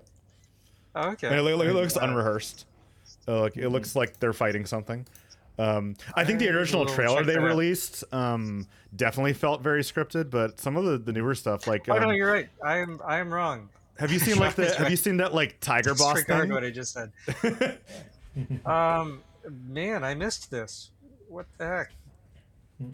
And there was also a first-hand preview uh, by I G N published like sixteen hours ago. So you're like, we're like, okay, we're almost there. So yeah, a lot of uh, cool. Yeah, yeah, like I said, it, look around. There's like a, a giant tiger boss thing. That was one of the ones, the first yeah, ones yeah. I saw. That looks legitimately like real gameplay. I was like, oh, okay, this isn't polished. It looks really fun though. Um, uh, yeah, yeah, yeah. It's it's it's they they have it labeled as gameplay. Um, okay, I don't feel too bad. This came out seven hours ago. okay, yeah, yeah. I, I, I can't find the individual. I hope you'll clip, excuse but, me but, for missing this. But but this this is uh, one I, I've seen pop up on uh, social media a little bit now, at least clips of it. Hmm. I have, I haven't seen the, the core video it's from, but like this, I think it's a tiger. Uh, I I don't want to. It looks like a giant tiger boss thing, which looks awesome. Um, but yeah, that that looks like real gameplay. Um, yeah, I'm really really curious about it. That's very nice. The the thing that I really enjoy about the game, like we said, is the, the how the, the aesthetics are very, very great, because very often, like, we've seen a lot of more, you know, uh, animation sorry, series or video games or stuff coming from China. And each time it has this kind of, everything is beautiful in the same way, in an interchangeable mm-hmm. way in some aspect, you know, and everything is shiny and everything is like way too samey for some, for some reason, like I, and, uh, it, it's too optimized. It's yeah. um, it, it's it's it's like everything's pretty, everyone's gorgeous, like everything is just really really pretty, uh, but mm-hmm. it's too even. Yeah, um, and I, I mean it it works for a lot of stuff. It it, mm-hmm. it works for some things, but I, I feel like it's to the point where it, it it's just it feels overly worked and data driven rather than um you know you don't get the sense that like this is exactly what the artists want to do. Uh, and then with yeah. with Black Myth you you get the sense that like this game has vision, and it's it's so clear that like everyone bought in on this vision and they're they're just doing something really unique. It's mm-hmm. it's got real grit to it, and not yeah. not in a generic way. It, it's I, it's hard to put into words. Like, it reminds me of the Chinese art that I really like that isn't necessarily the most popular. I'm, I'm talking about like real life statues, like oh. um you know everyone knows like the the terracotta soldiers and stuff, but uh and then uh I, I, Tang Dynasty stuff's really beautiful, and uh, that is a huge influence on games, but like this mm. game's digging into like all the different dynasties, digging into like the post Yuan dynasty uh you know art, like stuff mm. that's been influenced by the uh the, the Silk Road. You get a lot of um I, I think a lot of people don't realize like how multicultural Chinese art is historically, like how much yeah. it's been influenced by Indian art, uh Persian art. You know, like th- th- there's so many influences. If you look at the, the the actual whole breadth of history, a lot of people don't even know that. Um, like Shadow of the Colossus, that aesthetic is from like early Chinese dynasties. You know, like people mm. probably assume it's like uh, uh, like Aztec or something, um, there's a lot of diversity there that you don't typically see, and this game is really, really like digging deep into it, into all mm-hmm. that. Yeah, I'm really happy to see it coming. Like, I was a bit worried when it was revealed. I was like, okay, maybe that's once again just a tech demo that we are not going to see evolve and stuff. And I'm really happy to see the new footage as we speak and seeing like mm. the bosses, how they work, the enemies, the animation and stuff. There, there's some that's that there's some stuff that is way too personal to be, you know, like you said. Maybe it's data driven, you know. They're like, oh, people like uh, dark grit, uh, historical, mystical things, and uh, there's not a lot of it in China, and Sekiro and God of War exists, so let's do that, you know. But every, I mean, every game has a, every game is planned from, you know, a business perspective too. So we're not going sure. to say it's like a genuine artist doing multi-million dollar project without, a, you know, having to talk about money. But it feels like at least they can do, they can deviate from just doing the the hey uh, others are doing this, people like this, so you're going to do this. Like yeah. it feels like I, okay. Yeah, yeah. Um, sure. Like even even if we don't like, I, I mean, I, I I'm not a mind reader. I can't actually say like, oh, this is genuine, this isn't. But like, if you look at From Software games, um, they definitely have their own feeling, and even when people try to imitate it, it, it doesn't work. Mm. Uh, when when other companies try to do uh, Souls-like stuff beyond the gameplay, but trying to get the aesthetic and the mood, to me it feels really awkward. Like yes. it, yeah, it just yeah, I agree. feels forced. Um, mm-hmm. It's just it's just missing so much. Like it, it you know, and and uh, yeah, like th- this just feels like it has its own identity. I mean, obviously, mm-hmm. it's very like Souls influenced, but but it clearly has its own thing going I, on. I will say that I don't know if it's it's quite grasping exactly how to say it, but I think you're right. There's definitely like with this and FromSoft games, there is a grittiness to it that I have not seen out of Western studios. Like, and grittiness not meaning like, oh, let's make it like cool and like dark, dark and, and gritty. But, yeah, yeah, yeah. No, no, no. no Nolan style. it, it's, it's there's an element to their texturing and to their stylistic rendering that, to your point, like it, it feels like when Western studios do it, it feels it comes off too smooth and it doesn't feel genuine. Um, and there's something about like the way that they do it that feels stylistically correct. Um, I mean, I, do, do you know what I mean? I, um, I, I, I know what you mean. I, I do think. It, it, it's too broad to say like no Western developers done it. Like for for instance, I I, I think um, the uh, that Red Dead uh, game uh, has actually really nice like it does have like that lived in feeling. Um, but yeah, a, a, a lot of triple A stuff that that is gritty. Like it's it's. I think the only difference, though, is that Red Dead kind of, like, aims for this hyper-realism to it. It, it doesn't feel as stylized. Well, I, I feel or, like... It, sorry, it the new, sorry, the newer Red a, Dead does. The older Red Deads are very stylized. Um, I feel like the newer one is actually really successful at getting, like, a cinematic uh, realism to it rather than, like, a, a simulation. Oh, yeah, no, totally, totally. You know, it's a great-looking game. Yeah. I, I don't know. For me, it doesn't it doesn't have the same... I don't, I don't know. The word's not artistry, right? Because, like, it... I feel like when I look at Black Myth and I look at um, From Software, I see like a use of just like color and shape and reference in a way that like that comes together and it feels co- like I, I kept going back to co- cohesive. Like it feels very stylistically cohesive, and I feel like a lot of Western studios struggle with it. Hmm. Something yeah. that I feel like I don't have the words to describe, but I feel like yeah, I, the, I feel like you know what the, we're talking about. Yeah, the thing the thing we're talking about, we talked about it in another. Um, podcast when we talked about the Demon's Souls remake.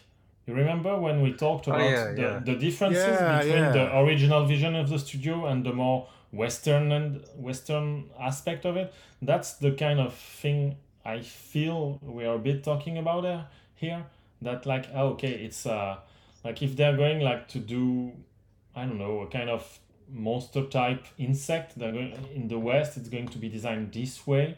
And if you go to other culture like China, Japan and stuff, it's going to be very different because, uh, you know, maybe we don't see, I don't know, creatures the same, from the start, you know, something like that. Yeah. We don't have the same, like, um, I don't know.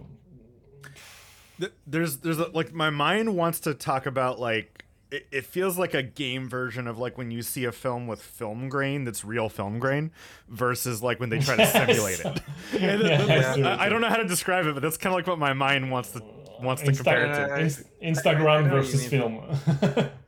Yeah. Um, and it's not about oh, graininess, right? It's it's about that, like, one of them comes from the real texture of film, oh, and the other one yeah. is they added a texture to simulate it. Have you seen recently there's been a, a very a, a bit of talk about uh you remember this game The Order eighteen eighty-six that came out on the P S four, early P S four? Yeah, yeah, I played uh, it. I actually yeah. thought it was pretty good. I yeah, mean, it wasn't. So, oh, dude! It was more of a movie than yeah, a game, yeah. but it was it was good. Yeah. I, enjoy, I enjoyed it. Oh, right. yeah. That game was super visually impressive. Like yeah. it looked like a whole. It looked like it was on the next console generation. Yeah. There's a whole bunch of nonsense that they did. Even the, the aspect ratio was required in, yeah. in order for them to. It's really crazy technically. Yeah. Well, the, the Digital Foundry YouTube channel did a, an, a video on this game, and they noticed how this game was basically the, the, the source material, the first game that used modern rendering engine, engine technique, three D techniques that we see everywhere. Like, it was not the first to, to use them, but it was uh, the first to use them in a very cohesive way. Yeah, and yeah. they talk about the grain and the movie aspect of the game and how they they they created it. And so the video is very interesting because when you look at the game today, you're like, but this game could have came out yesterday, you know? Like, yeah. of course, it was limited because it was a very linear experience with a very sol- solo linear experience. And today we can do the same in an open world, basically. But you look at it and you're like, yeah, that's exactly what you said about the grain, you know, the movie grain. They they nailed it in yeah. this game. And this game has uh, such not a very good reputation because it was like, the expectation and the result were, I think, disjointed at the time when it came out. But uh, yeah, if you can, if you can watch this video, you're going to be very surprised at how it looks so good years after. Like, it's I, I feel like there there's a an underlying tragedy in the story of this game. It's like a combination of coming out at the wrong time, being ahead of its time, not being a good enough game, and the studio not having quite enough experience to to buoy like uh, an attempt. Or, or sorry, an opportunity to make another one. But I, I feel like it's a really underappreciated piece of gaming. Yeah. Uh, to be honest. Also, the, yeah, the totally. reason the reason why they talk about it is because the the developers were extremely open about how they did the rendering of the game, and they shared incredible uh, incredible amount of data about uh, uh, about how light reflects on different materials and stuff like that. Like I don't yes. know, copper or cotton or metal or rust or stuff like that, and they basically like opened the door and gave gave a lot of data to all other game developers that were working on realistic games. So yeah, that's uh but other than that, from an artistry point of view, the game is very beautiful, and you see it today when you compare it to other games that have maybe the same level of technicality but not the same artistry, you see. um Yeah. The, the the artistry is the key, because if you look at the game, it looks more realistic than other games from that era. But the way they achieved that was it, it was very deliberate and controlled. Mm. They they had yeah. to hand tweak every single material rather than just assuming that the simulation was enough. You know, oh, just throw it in the lighting engine and that'll do everything for us. Mm. Like it, it it's yeah. just super curated. And I, I think, Sean, that's that's what you're getting at, is just there, there's the. It's cohesive curation of all the elements. Um, yeah, yeah, I think you, I think you are right. I think that's exactly what, it's not any what I'm trying thing. to. Yeah. Oh, and one more thing. I think it's also the goal, the vision, right? It's because they they didn't set out to make it look like a Michael Bay movie to begin with. Like, they wanted it to feel more. Um, You know, like like what when I look at Black Myth, it reminds me of like nineties Hong Kong movies I, shot I, on film. I, I think it's like it's it's getting kind of um, I don't know, stereotypical to say this, but I think this is an example of it's not just the technology, it is art direction, right? Like, oh yeah, because this is an Unreal five, right? I mean, it's it's an impressive engine, no, no, but like this is why I was like, oh, why does why does certain things like just look better as ever? Like sometimes like art direction is so important beyond just the technology underneath mm-hmm. it, right? Yeah. Yes, yes, yes. That's yeah. very important. Seems too easy to say, but like I, yeah. seen, I've seen a couple of like hot takes recently where people were like, "Oh, the technology of games." It's like, yeah, but art direction is still so important, mm. and it's it's much harder to do than it sounds like. Yeah. Oh my god! I just saw the video with the tiger and Black Meek Wukong, and they are like fighting. Uh, in, in in Richmond's defense, like so, I had seen one or two yeah. clips from before, but the video we're talking about like came out like three hours ago. So like yeah. to be fair, so, yeah. there is a bunch of new footage that we hadn't seen. Yeah, um, this gameplay looks incredible. Like if, oh my god, if that, this that... actually plays well, like if it actually feels good, that that's. Y'all, y'all, this um, this wow. like this like biped beetle boss thing that they're showing in this yeah. footage, I'm obsessed with its design. It's so good. It's so interesting looking to fight, uh, and it's terrifying. To, like, yeah. you, the, the, the uh, tiger has a giant sword, and he sheathes his sword, and he takes a kind of kung fu pose, and after that he punches you in the face. Like, what the hell? Like the tiger has a sword, and he's like, "Nah, you're not worth it. I'm going to just uh, like punch you in the face." And I'm a three meters, four meters giant tiger. Like, oh my god. Yeah. That's. Sean, yeah. are are you talking about the silverfish boss? Is is that a silverfish? I posted a, a screenshot of it. Is that the one? Is that a silverfish? Totally looks like a silverfish. Because it, it, like it, it, it's kind of like a beetle type bug thing, but it's bipedal. And like, what's really so? It rolls. It, right? it well, not only like does rolly, it roll, rolly, like... but it also tries to turn its and lands on you with its back. And then yeah. it uses its bipedal legs to like flip itself back. It's like it's really off-putting. Um, Go- not Google, to mention Google silverfish. Go take a look. And also, not to mention that like your intro to this arena is just like a piles of skulls um, around it. Yeah. well, I, I, yeah. yeah. Re- really, it's a centipede. Mm-hmm. Sorry, it's centipede. Yeah. Yeah, it's. Okay. Um, I- I'm like, oh, beetle, and Richmond's like, no, no, no, no. It is not a beetle. Why? Well, it has more than six legs. I'm like, I'm like, oh, well, Legos and Mega Blocks are the same thing. And Richmond's like, you know what, Sean? They are not the same thing. Okay. I mean, it, it, it's, Let me look it's up one of those centipedes. It's one of those long-legged centipedes. You know, not not the ones with like the body's really long and the legs are tiny. The ones with disturbingly long legs. Yeah. Right. And you, if you've ever had one crawl on you, like, you know, you'll never forget the feeling. I, I feel weird just thinking about it. I'm just like, ugh, yeah. ugh. You're, you're right. It, it is kind of silverfish-like, but it's. Um... Um, so I, I think when I see this boss, I'm like, whoever animated this has actually like had a gross centipede crawl. Uh, I'm sure I, there's probably a centipede lover listening right now, going like, "Gross! How how dare you!" Um, If you're not ready for it, if it's a surprise, it's pretty horrifying. But hmm. this captures the feeling of the actual animal, and not just like, you know, it, it goes deeper, right? It, it's it's way more than skin deep. It's like, wow, like they really thought about this. Hmm.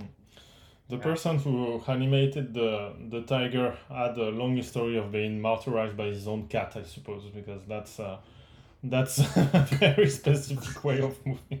Like, yeah. Oh my god, it's so great. Yeah, I'm very, I'm very surprised. I didn't expect to enjoy the new footage that much, and but each time I look at it, but I'm not sure how it's going to be because we only see a lot of bosses who, who have a lot of, you know, visual flair. Maybe it's going to yeah. be a boss rush or something like that. We don't know yet what, what the game is about, but yeah, that's yeah. um, it's going to be very interesting. The bosses, yeah. at least. Oh, they, that's that's a good point. They're not showing you a lot of the the. the kind of the fodder or the, the standard enemies. They're showing you a lot of a lot of uh, boss. So it's my understanding that is that was a big problem that people have with uh, Atomic Heart, which mm. is not related to this game at all, but I think also had a lot of vision, which is like a, it's kind of a shooter set in this like kind of uh, um, r- r- like BioWare, yeah, yeah, yeah. not BioWare, yeah, sorry. Um, BioShock-esque. Right? But my understanding, the reason I bring that up is because my understanding of that game is that the boss fights are incredible, but the the moment-to-moment combat and the puzzles really drag the game down hard. And that also, like, the, the environment design and the the art direction is really strong. Uh, I haven't actually played it yet, but I'm still... It's got, like, kind of okay reviews, but it's one of those ones where I, I mention it because I feel like it's one where the art direction was really strong and had a really strong voice and had a very interesting premise. Uh, and then the boss fights are really well designed, but that actually the in-between moment-to-moment usage of the open world, the way the crafting is done, the puzzles, and the, the like the fodder enemies is what everybody says kind of kills the experience. So I hope, like, it, it, you know, you can't just do the bosses right. Um, yeah. So yeah, uh, for our listeners, Atomic Heart is uh, it's that game with a very like Soviet Russian kind of flavor to the art direction, mm-hmm. um, and it's most famous for the two sexy robot ladies who um, yeah, have completely say. smooth faces. They don't have like their faces are literally like a mirror. They they mm-hmm. sort of have like a Toriyama thing mm-hmm. going on, but really mm-hmm. it's it's it's its own flavor. Uh, and, and those those um design. those twins in the game have a really cool boss fight. By the way, they're one of the boss fights that's near the end of the game that's really really good. Okay. Um, mm. By the way, okay. I haven't played it, but I've seen a video of someone playing it, and it's really really impressive. Um, hey man, you know if the boss fights are that good, I, I would cut the game some slack. uh, to be honest with you, I actually uh, did buy it, and I am gonna play it, even though it hasn't gotten the greatest reviews because like. Uh, Uh, I'm just like to your to your point. I really want to like celebrate and support a indie developers, but also like ones that there's a ton of artistry and style, stylistic quality in how they realized this like Soviet esque world and whatever. And and some of the boss fights I've seen videos of, they look insanely fun. And the, the, mechanically speaking, they are very well designed. So I, I feel like it's like well. How bad could the moment-to-moment combat really be? Are people just being, you know, are, are reviewers just being reviewers, you know? So, mm-hmm. yeah. Um, well, um, check it out and let us know. Yeah, yeah, I probably will. Although I'm, I'm kind of knee-deep in Baldur's Gate three, but I, I oh. probably I need to. Oh, I need uh, to find time and, to play. And I, I, well, and I also like, um, I also bought Jagged Alliance three, which looks really good. That's a whole other thing we can talk about. Um, so it's it's on the list, but man, the, the list is stacked this year. Yeah, yeah.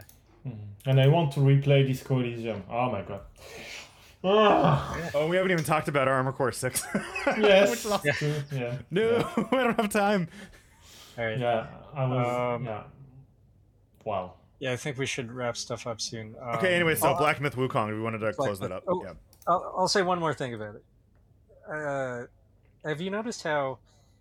Most video game bosses to this day, they still do like that thing that the cave troll does in the first Lord of the Rings movie. You know what I mean? Shows up, does that roar mm-hmm.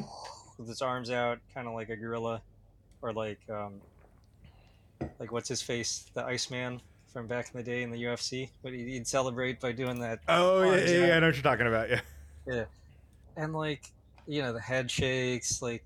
So many games do that, and um, it's it's not that I, I, I don't necessarily hate tropes. It, it's it's more that it's not always well done, and it's not always well matched to the design either. And you'll notice, like in Black Myth, like they don't they don't just default to that. Like the, the every movement uh, is very specific to each uh, uh, boss. You know, it's it's just very considered. There's there's just nothing generic about how they move. It's it's so good. Yeah, I, I definitely know what you're you're talking about. Yeah, it's it's a good point. It's so hard to make something move in a different way. You it know? is because like, we've uh, all played so many games, watched so many movies. Yeah. Well, well, to your point, sometimes tropes exist because they want to trigger like a certain familiarity, like like they yeah. want you to know it's a big deal, boss, or they want you to like get prepared for it and whatever. Mm-hmm. Um, It's kind of like why they always have like villains monologue, right? yeah. So it's like, well, yeah, it wouldn't be very fun if they just like killed the hero immediately without monologuing, and that's like that's kind of a trope you can take advantage of. But I, I imagine if you ever get a chance to monologue in real life, it it, it probably feels pretty good. I, yeah, I feel like yeah. if I felt like I won, maybe maybe I would, maybe I would monologue, yeah. Uh, and then it would feel terrible if someone turns the tables on you after after your monologue, which is you know, why it's so satisfying to watch. That's, I feel like is it? I'm trying to remember what it was. I feel like there was a movie I watched where the, the villain is like monologuing, and like he finally stops him, and he's like he's like oh uh he's like, oh yeah, my plan's already already in motion. You can't stop it now. I'm not I'm not dumb enough to monologue Wall. Actually, that might have been in That's Watchmen. Now that I think about it, it's from the comic. Yeah. Is it really? Yeah, yeah, yeah. I, I actually. So I guess like violating the trope is is particularly kind of like what Invincible does. You know, sometimes violating those tropes is particularly cathartic as well. Yeah. Uh, All right. Okay. Um, okay. Gamescom. Gamescom twenty twenty-three. I will be attending uh, this week. Looking forward to it. All right, guys. Um, thanks. Thanks for joining. Thanks for uh, recording. Um, I hope you have a good time at Gamescom. It's going to be tiring, but you're going to meet so many people. It could uh, could be great. I'm really looking forward to it. Mm. Yeah, and I, I do hope I have some time to check out the the, the booths. Um, yeah. Well, It'll if you were, I think if you were just to cross the different halls. Like, without stopping, it will take you probably one hour you know, just to do them all. So, yeah. Good luck Dude, with that. Uh, I'm, I'm going to have to sprint between some of the meetings. yeah, it, the classic. Huge. Mm-mm, the classic, yeah. yeah. Oh, oh, yeah. real real quick, I'm going to fire through uh, a, just, like, a couple of games for anybody to look out for that are not, like, big ones that are probably going to be in most coverage that you should definitely like take a look at um if you're interested, just real quick. So there's uh Fort Solace is like a new sci-fi thriller that's set on Mars that's uh apparently like really really well done and not actually like an action game. It's actually like a high budget like point and click thriller. um Ooh. There's also Nightingale, which is like an uh, uh indie like open world fantasy survival game. um There's Crimson Desert, which is from a South Korean developer that's like very like uh Um, it's from Pearl Abyss, so it's not like kind of if you like uh, Black Desert Online or whatever, it's like from a different developer. Um, there is also uh, Zenless Zone Zero, which is an, the new R P G from Genshin Impact's developer. It's like an ur- urban fantasy. Yeah, yeah. yeah. Um, oh yes, Nightingale. Yeah, yeah, yeah. And uh, that game has a really cool aesthetic. Like that, it, yeah. it feels like a lost Dreamcast game to me. Like it, which one? Uh, Zenless uh, Zone Zero. Zenless Zone Zero. Hmm. Um, yeah, and then uh, also like uh, there's uh, Homeworld three, which is another like kind of sci-fi thriller that's coming out. So I, I more just wanted to mention that if like because you're going to hear about like Assassin's Creed and Mortal Kombat and Cyberpunk and Call of Duty and whatever, but I think these other ones are probably going to be have more interesting com- coverage coming out of Gamescom. Mm-hmm. Um, also, Warhammer has an R T S coming out that they're going to be displaying called Realms of Ruin that is super cool mm-hmm. looking. That's not the mobile one. No, no, it's a P C game. It's a, it's a, um, oh, it's a, okay. it, it's, it's more notable because it's a real-time strategy game. Um, uh, sorry, it's the full title is uh, Age of Sigmar: Realms of Ruin. But uh, for me, I just I, not a whole lot of real-time strategy coming out, and Warhammer's really been actually been firing on all cylinders recently. So just another one to take a look at. So, um, yeah, that's that's. I just wanted to mention a couple of those if if someone's paying attention. Uh, those are kind of the more, mm-hmm. either from developers that are doing interesting things, or they're they're not going to be like they may not be front of show. Um, yeah. Yeah, maybe, very interesting maybe make in Nightingale. But yeah, there's also yeah. like a couple of remakes that are coming out. Like we talked about Persona three Reload. There's also Alan Wake two. Um, oh. Yeah. Um, yeah, Alan Wake two. Yeah. Uh, Lords of the Fallen's re, uh, re, kind of re re remake is is uh, being revealed, uh, new gameplay and stuff like that, whatever. So, yeah, there's a, like Gamescom is one of those those shows where there's always like little gems to pay attention to. So, I, I think a lot of developers use it to kind of release things when they're you know, it's not their main thing. But like I said, when I when I look at some of these games, I'm like, oh, they are trying like interesting new stuff. Um, so I'm excited to excited to see the the double A's and single A's that are. Yeah. That are releasing. yeah, yeah, yeah. I hope it's going to be great. Yeah. Anyway, but there's so many games recently that I'm just cannot I cannot follow anymore. So yeah, that's uh, mm-hmm. that's super hard. But that's another topic for another day. Let's free Richmond. He has to eat something.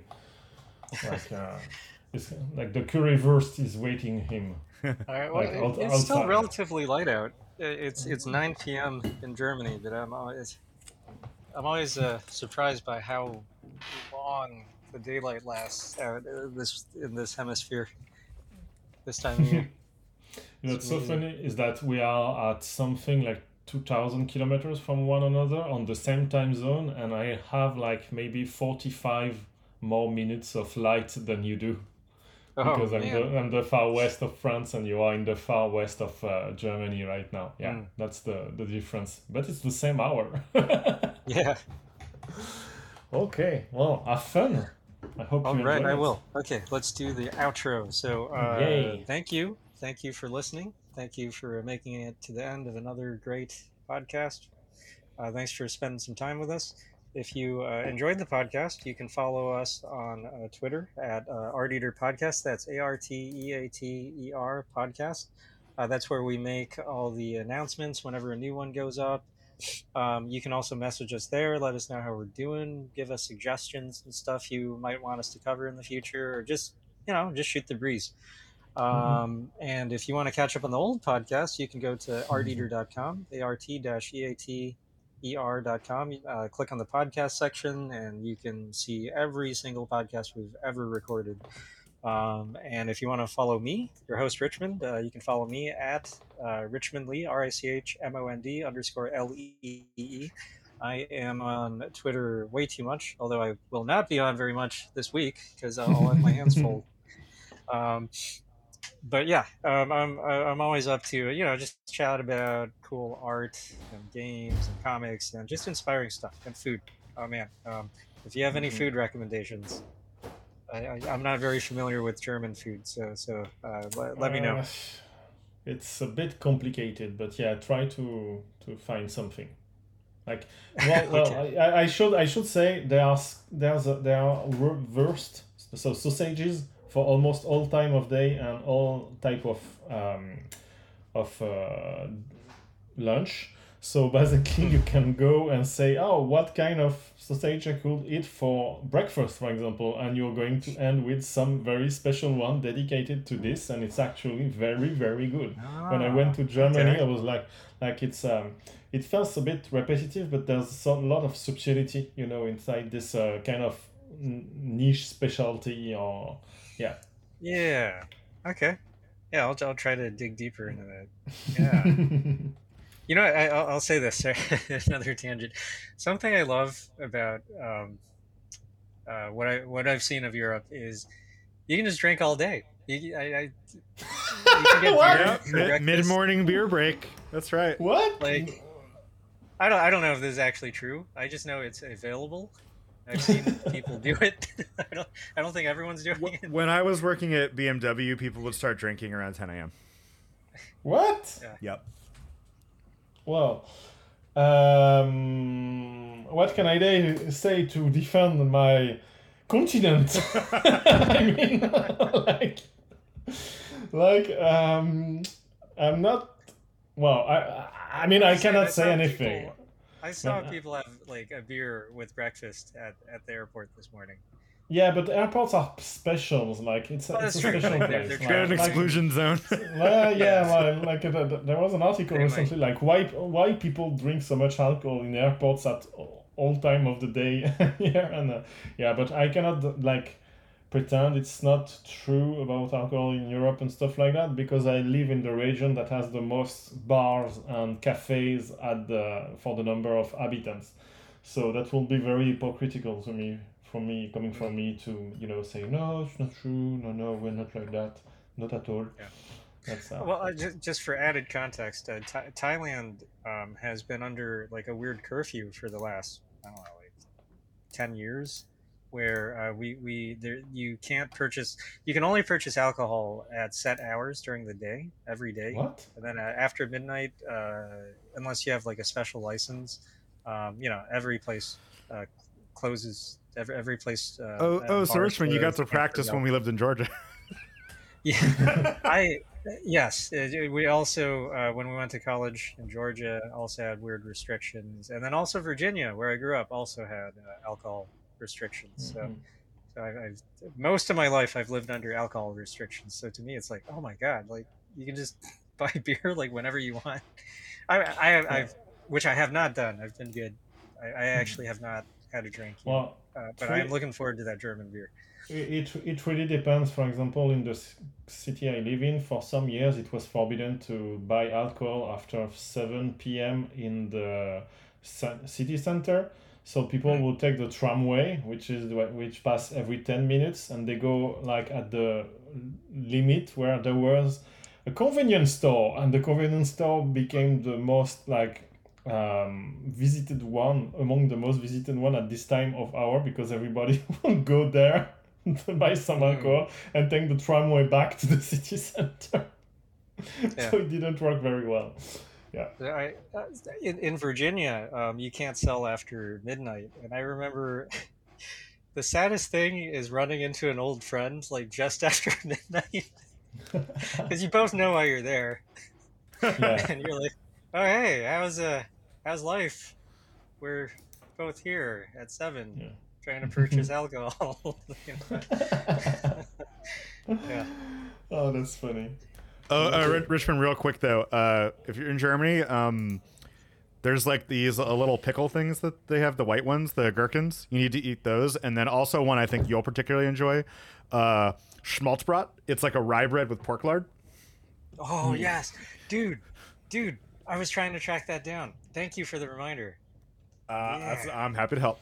Always happy to help with food. In, uh, yeah. In Sweden. Um, I found a place that, that served that, but but they were closed uh, when when I tried to go during Nordic Game. That'll mm-hmm. be okay. That that's that's my goal. That's that's yeah. my white whale while I'm out also, here. Also, don't forget to buy a, a giant bretzel from the, the people selling them inside the convention, because yes, that's something that I've seen in my giant meal, like a, a big one. Yeah, um, the the the you know the the earth shaped bretzel, you know the oh the, pretzels um, pretzels yeah, pre- yeah pretzels yeah yeah they oh, sell bre- of course, of course. They, they sell pretzels inside the the convention center, so you okay. can like eat pretzels and play video games at the same time. Like life is amazing. Like yeah. mo- mo- modernity, you pretzels know. And video games, yes. yeah, yeah, in the convention center of Col- of Cologne. Yeah. What so a time that's, uh, to be alive. Uh, yeah, modernity, yeah. yeah. All right, guys, let uh, let let our listeners know, uh, you know, what you're up to and how, how they can follow you. Oh, uh, I guess uh, I'll go. you, you can follow me on uh, Twitter, X. Uh, I'm going to keep calling it Twitter until I'm stopped. Yeah, so um, no one calls it X. Yeah, it's, it's, stop trying to make no X happen. It. It's not good. Anyway, so it's Twitter. Sometimes it's, I look at the browser and I'm like, where did Twitter go? And then I see X and I was like, what? I don't I don't remember looking at porn. Why is, why is that, why is that tab there? I, I, I legitimately still just type in Twitter, both on my phone and on the internet, and I'm going to keep doing that. And so anyway, it's Twitter and tweets until... until it's until I'm literally forced. Uh, so you can follow me on Twitter at Daborsk, D A B O R S K. Um, I, I'll, I'll I'll be on like Blue Sky and Threads and whatever. I'm I'm at Daborsk on everything, uh, except A D P List, where um, I've been doing a, a lot of mentoring. I just yes. broke two hundred sessions, um, Ooh, o- wow. over seven thousand mentoring minutes. Um, wow. So, so yeah. Uh, almost got forty reviews, so you can check out and see if you if you think I'm a, a cool guy to talk to. But uh, go to adplist.org backslash mentors backslash Sean dash Borsky. Uh, so that's the thing I'm spending a lot of time on right now. And yeah, it's uh, if you want to get into the game industry or design, portfolio review, or you just um, it's free, just want to talk, right? It's totally free. And okay, folks, like seriously, um, Sean has been at the top of his field for a long time. He can charge like hundreds of dollars per hour for con- consultations, but he is offering like yeah. his time to you for free to help you get into the industry. So please take him up on it. Ha- have you had anyone say they came from the podcast? I have actually had a few people. Uh, nice, uh, one or two. Awesome. So, so yes, uh, definitely have some listeners uh, and whatnot, um, all sorts. And, and actually, like believe it or not, I, what's actually really cool about it is, I feel like every week I talk to someone in a different country. It's not just um, that's nice. It's not it's not just from the U S. Like, there's a lot of people across the world trying to get into different uh, different fields. And like I don't know, for me, it's like one of those things where it's a way to, to help people tell tell them stuff that I wish we had been told, you know, yeah. Yeah. Uh, and really mm-hmm. give people kind of a more realistic like, hey, this is what what skills you need to do. Or n- nowadays, a lot of people are coming out of boot camps, or a lot of people are applying for jobs, yes, uh, and whoa. no one is no one is really talking to them about like, because like, I, I mean, it is common for someone to say, hey, I've applied to like a hundred jobs and I'm not getting any responses. And um, so far, most of those people I've been able to to kind of help through and get, and get them to the point where they are at least getting interviews. I think a lot of people are approaching like job hunting and trying to get into the industry. And uh, I feel like almost a lot of these boot camps, I almost want to create like an anti-boot camp where I teach people, at least from my experiences, what actually works, because I feel like to some degree they're getting the right skills, but then they're not being coached on how to actually apply for the jobs yeah. and mm-hmm. how to like build their career. So anyway, yeah, come talk to me or really anybody else. This, the site's got a ton of amazing people. So that's A D P List. Uh, it means amazing design people, but there's actually now a lot of uh, product people. There's uh, engineers.